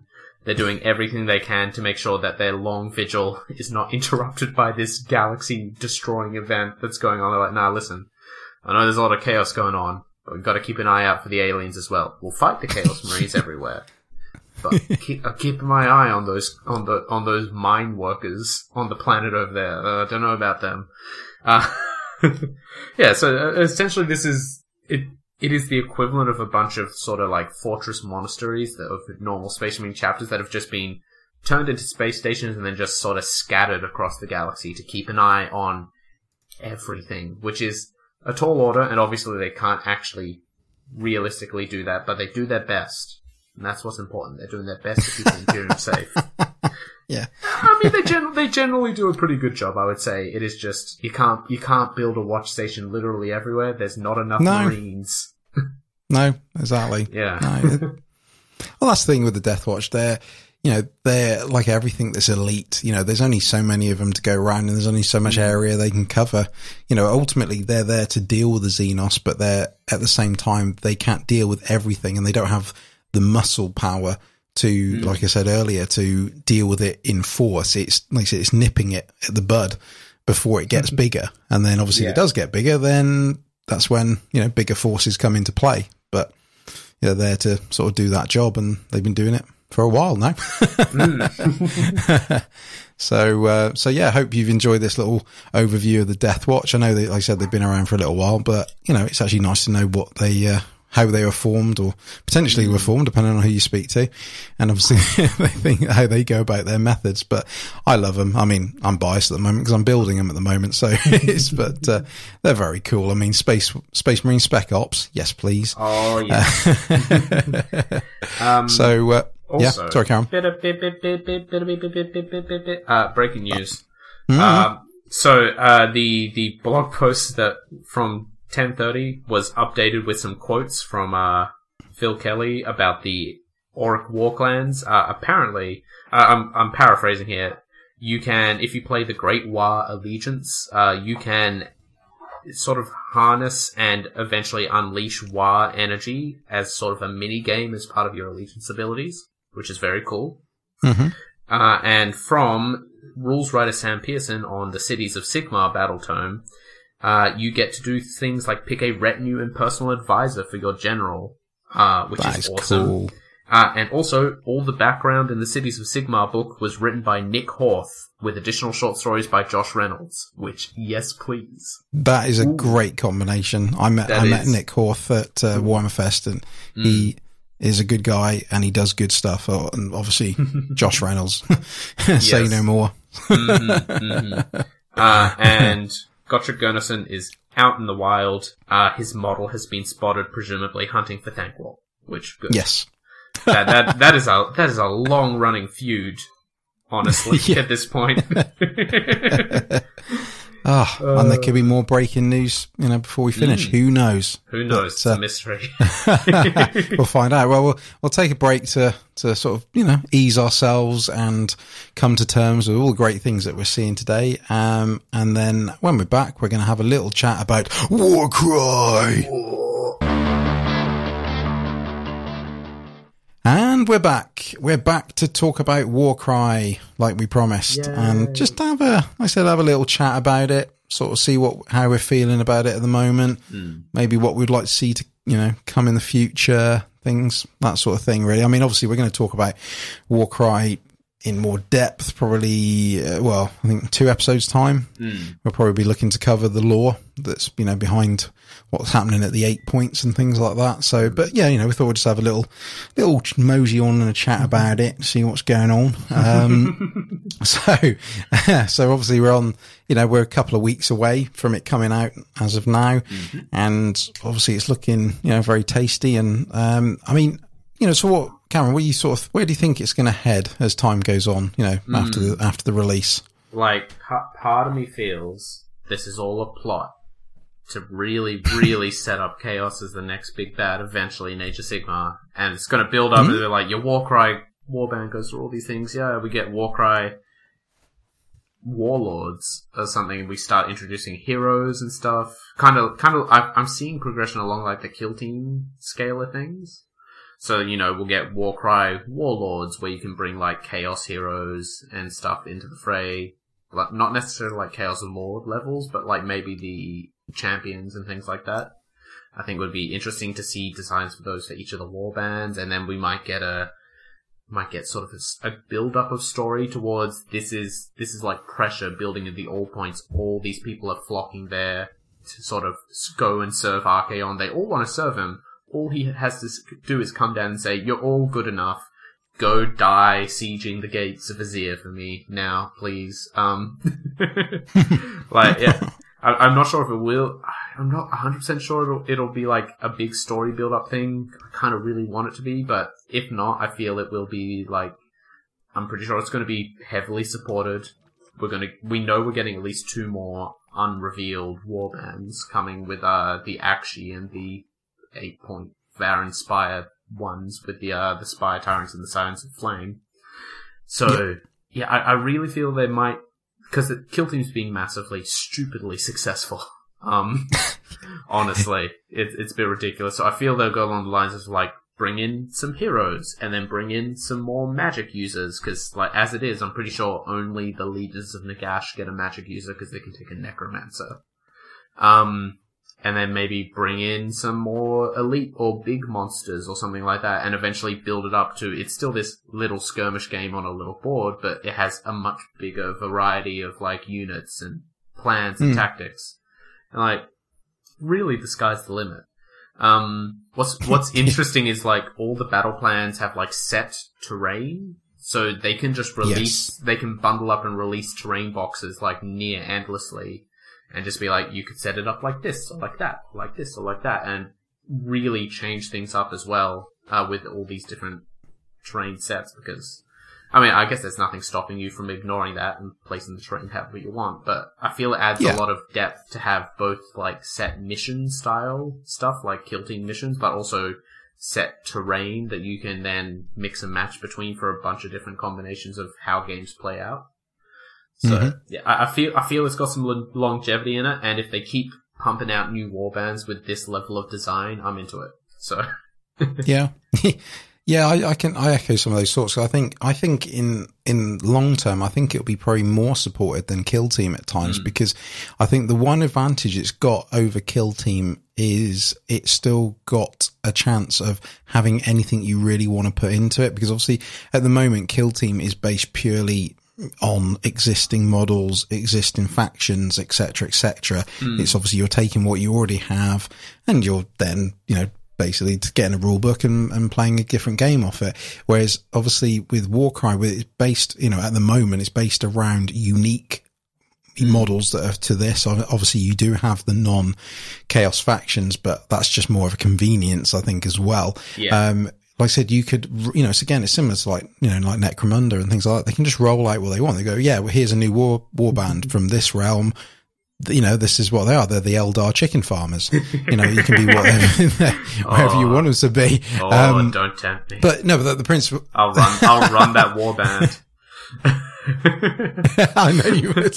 I just, but that's the thing. I think that they've got, you know, they've got variety and on their side. And I think it's again similar to the whole AS, AOS thing where, you know, like you said, the sky's the limit. They can do what they want with this. Mm. Um, you know, they, and I mean, obviously from a model perspective, but also the way it plays, to be honest, you know, I'm, I'm, I'm yeah. sure we'll get similar things that you've seen with Kill Team. You know, we've had commanders, elites, arena. You, you know, you will get similar sort of things in this. Mm. Um, but I think, like I said, the advantage of variety on its side it will be massive at the end of the day because oh, yeah. let's be honest, there's that that's what will buy people in because you know like I said earlier when we are covering the news, you may see a war band that just that you know, or you may look at all the war bands and just not see something you like, nothing really like. Oh, I, I like the idea behind this, but it's just not a war band for me. Mm. But you know, X amount of time, there could be one that's down the you know down the line that you really really like. It just sort of ticks your boxes and you're like mm. right that's it. I'm in now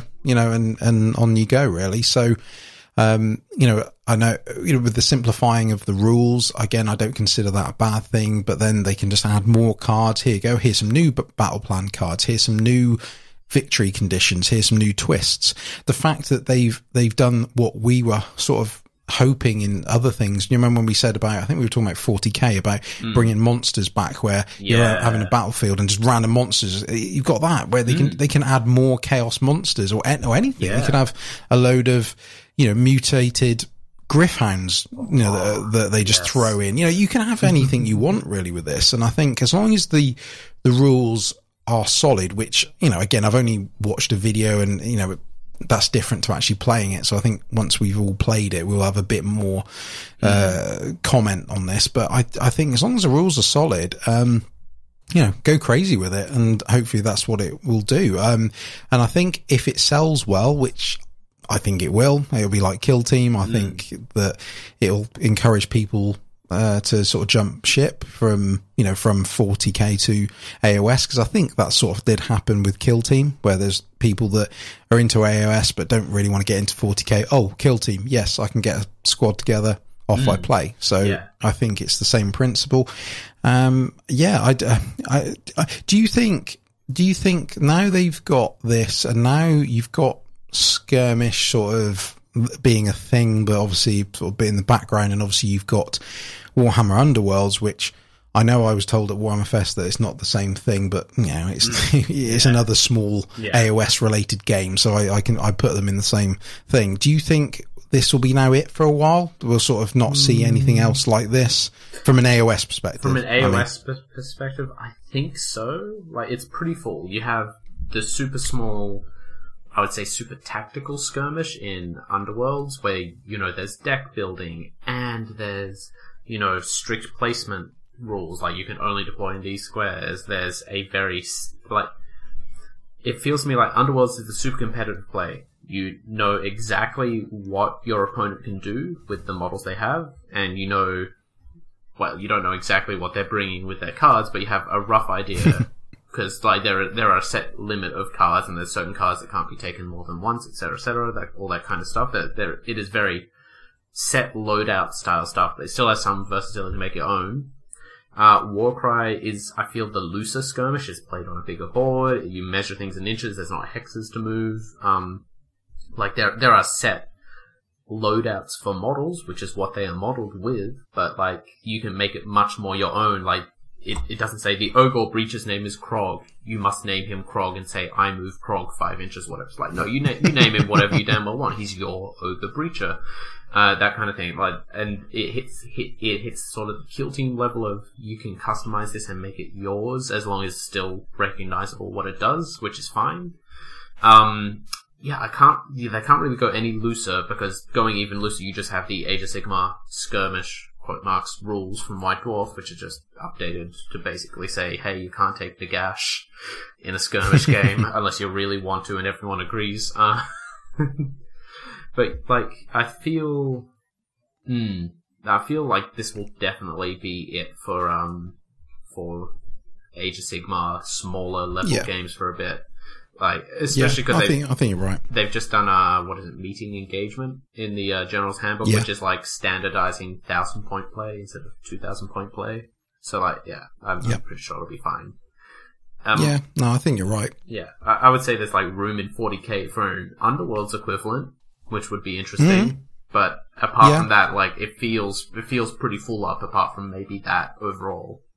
So yeah. Yeah. No, I, no, I think you're right. I think, I think the only thing I could see happening is where maybe they potentially either cull skirmish or they rebrand it mm. where they sort of basically turn it into maybe a more modern version of Mordheim really where yeah. they think you know what yeah. you've got you've got you've got underworlds which is a you know a board game card game with miniatures you've got warcry which is similar, you know, similar to Kill Team. It's quite structured. You know, you got mm. things, whereas you, you, you know, the only thing is like, which skirmish sort of is where it's a bit looser. You know, it's just get a few models together. You can do campaigns. I know you can do that with Warcry, but obviously it's a bit more restricted where, you know, more of a narrative, you know, RPG type thing, which sort of Mordheim mm. had, you know, based yeah. in it. So that's the one thing they could do. Yeah, know, that's. yeah. I'm not saying they will, but I just think they. But you'd have to me, you'd have to cull or rebrand skirmish. I don't think there's yeah. room for that as well because yeah. otherwise, skir- no one will play skirmish. It would no, just be no. dead in the water, really. So I, I you would, know, I would but, actually really love that. Actually, literally, literally take the Mordheim rules. They're great. They're fine. Update them for Age of Sigmar factions and just let it loose. That's all you need to do. Yeah, yeah, it, I mean, it, it's wanted because let's be honest, when you see stuff about Warcry at the moment, people you know, one of the things that when the rules mm. started appearing in the last few days, let's right, is it like Mordheim? And it's like, uh, no. so, you know, it's obviously what, let's be honest, it wasn't going to be anyway, but no. it, you know, but people are still wanting it. So mm. it's, yeah. you know, it's one of those things where, you know, I, there's still a, there's still definitely a market out there for it. Yeah. It's just whether yeah. GW want to, you know, mm. go that route or like, may it, not. It, you know, it may, it, may be, never be a thing. It feels like there kind of is the possibility for it because Games Workshop keeps making these strides towards more narrative, more cinematic, more customizable to a degree forms of gameplay. Like, there's always nat- been narrative play and all that. like, just do whatever you want. But like, kill team, you customize your kill team, how they look, you name them all, you can build the narrative around a campaign. Literally, all they're lacking is literally going, here's a set list of items for your faction. Here's when a fighter can pick something from that list. You know, here's when they mm-hmm. can pick the special skill. And then like, if you, if they, they have to be able to be modeled with it. That's all. Like, do conversions. What I, I did Mordheim way back. I did like a Skaven one. It was great. I made a bunch of guys with slings and I ran around and my assassins kept dying from falling off roofs because of course they did. But like a, a, massive part of the fun was of that was thinking up my own warband and changing things mm. around and then going and converting and building them. And as they grew and they changed their gear and they got special skills, clipping little bits off the model, changing things out, or in particular cases, getting an entirely new model because they had changed that much. It's like people really want that super customizable, super narrative and like investment heavy thing. I think is what people really crave, yeah. which is why Mordheim yeah, keeps getting brought up because that's what Mordheim was. You you were invested in your warband. It was really really mm-hmm. good.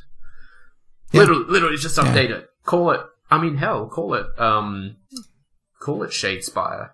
You can do it like that. Just yeah. change the uh change the warpstone for shadeglass. That's literally mm-hmm. all you have to do to make it fit yeah. No, you're right. There, there is that definitely needed thing out there where they, there's because obviously I think from what I've read with Warcry, some people are disappointed because of the simplicity of it. And again, that's a perfectly valid argument because it depends which mm. way it, that applies to you. Whereas, like I said, there is a core amount of people out there, like I said, that want something quite meaty where it's like, mm. this is my war band and you're not, you know, you're not beholden to cards and mm. things like that. We don't know. I kit them with what I want. They're going, you know, they got, they're given a name. They're going to get different gear over the next six months as me and my you know, friends mm. all play every, you know, semi regularly and, you know, and it all evolves. Um, and again, it may be a thing because I suppose one advantage that kill, uh, sorry, Warcry has over Kill Team is the lore because in the sense mm. that Kill Team is just a thing brought together. It's, it is a game in the sense that it's, you know, it's, uh, there's no real story behind it. It's just pick a team. They they happen to be both investigating something there and they end up fighting each other. Whereas obviously with Warcry, it's based around the Varanspire. It's based around the eight points. You know, there's actual lore behind it, why they're there. And obviously they've done, you know, there's a, a slight novelization that's off the back of it now and things like that. So that's the advantage that Warcry has going forward, at least, is that mm. with future expansions, they could do something. They could, similar to what we've seen with um, Warhammer Underworlds, where they do a new kit, you know, go, right, here you go, here's Nightvault, here's the, the new thing. Mm. Or like they did even on a bigger scale, like they did with Soul Wars, go, right, here we go. It's all moved forward. And they could do that with Warcry to a degree where they go, right, okay, we're now properly fleshing it out with, you know, because something's happened in the eight points you know, because mm. it, it, to me, and it's sort of similar to what you said earlier about obviously tying it in with what happens with chaos going forward. They, you know, obviously we know that there's a, not that we know, but there's obviously a good chance Slaves to Darkness, Everchosen could be a thing soon, like properly, it'll get mm. its new battle tome, etc., etc. Um, but we, we, you know, what is Ar- Archaon doing at the mo- moment? like, you know, I mean, he seemed for such, mm. for such impact he had in the world that was, he's not really you know, comparatively at the moment, he's sort of not really doing much. Yeah. like, you know, for yeah. how big he is, he needs to be, to me, he needs to be brought back into the, the forefront along with everything else.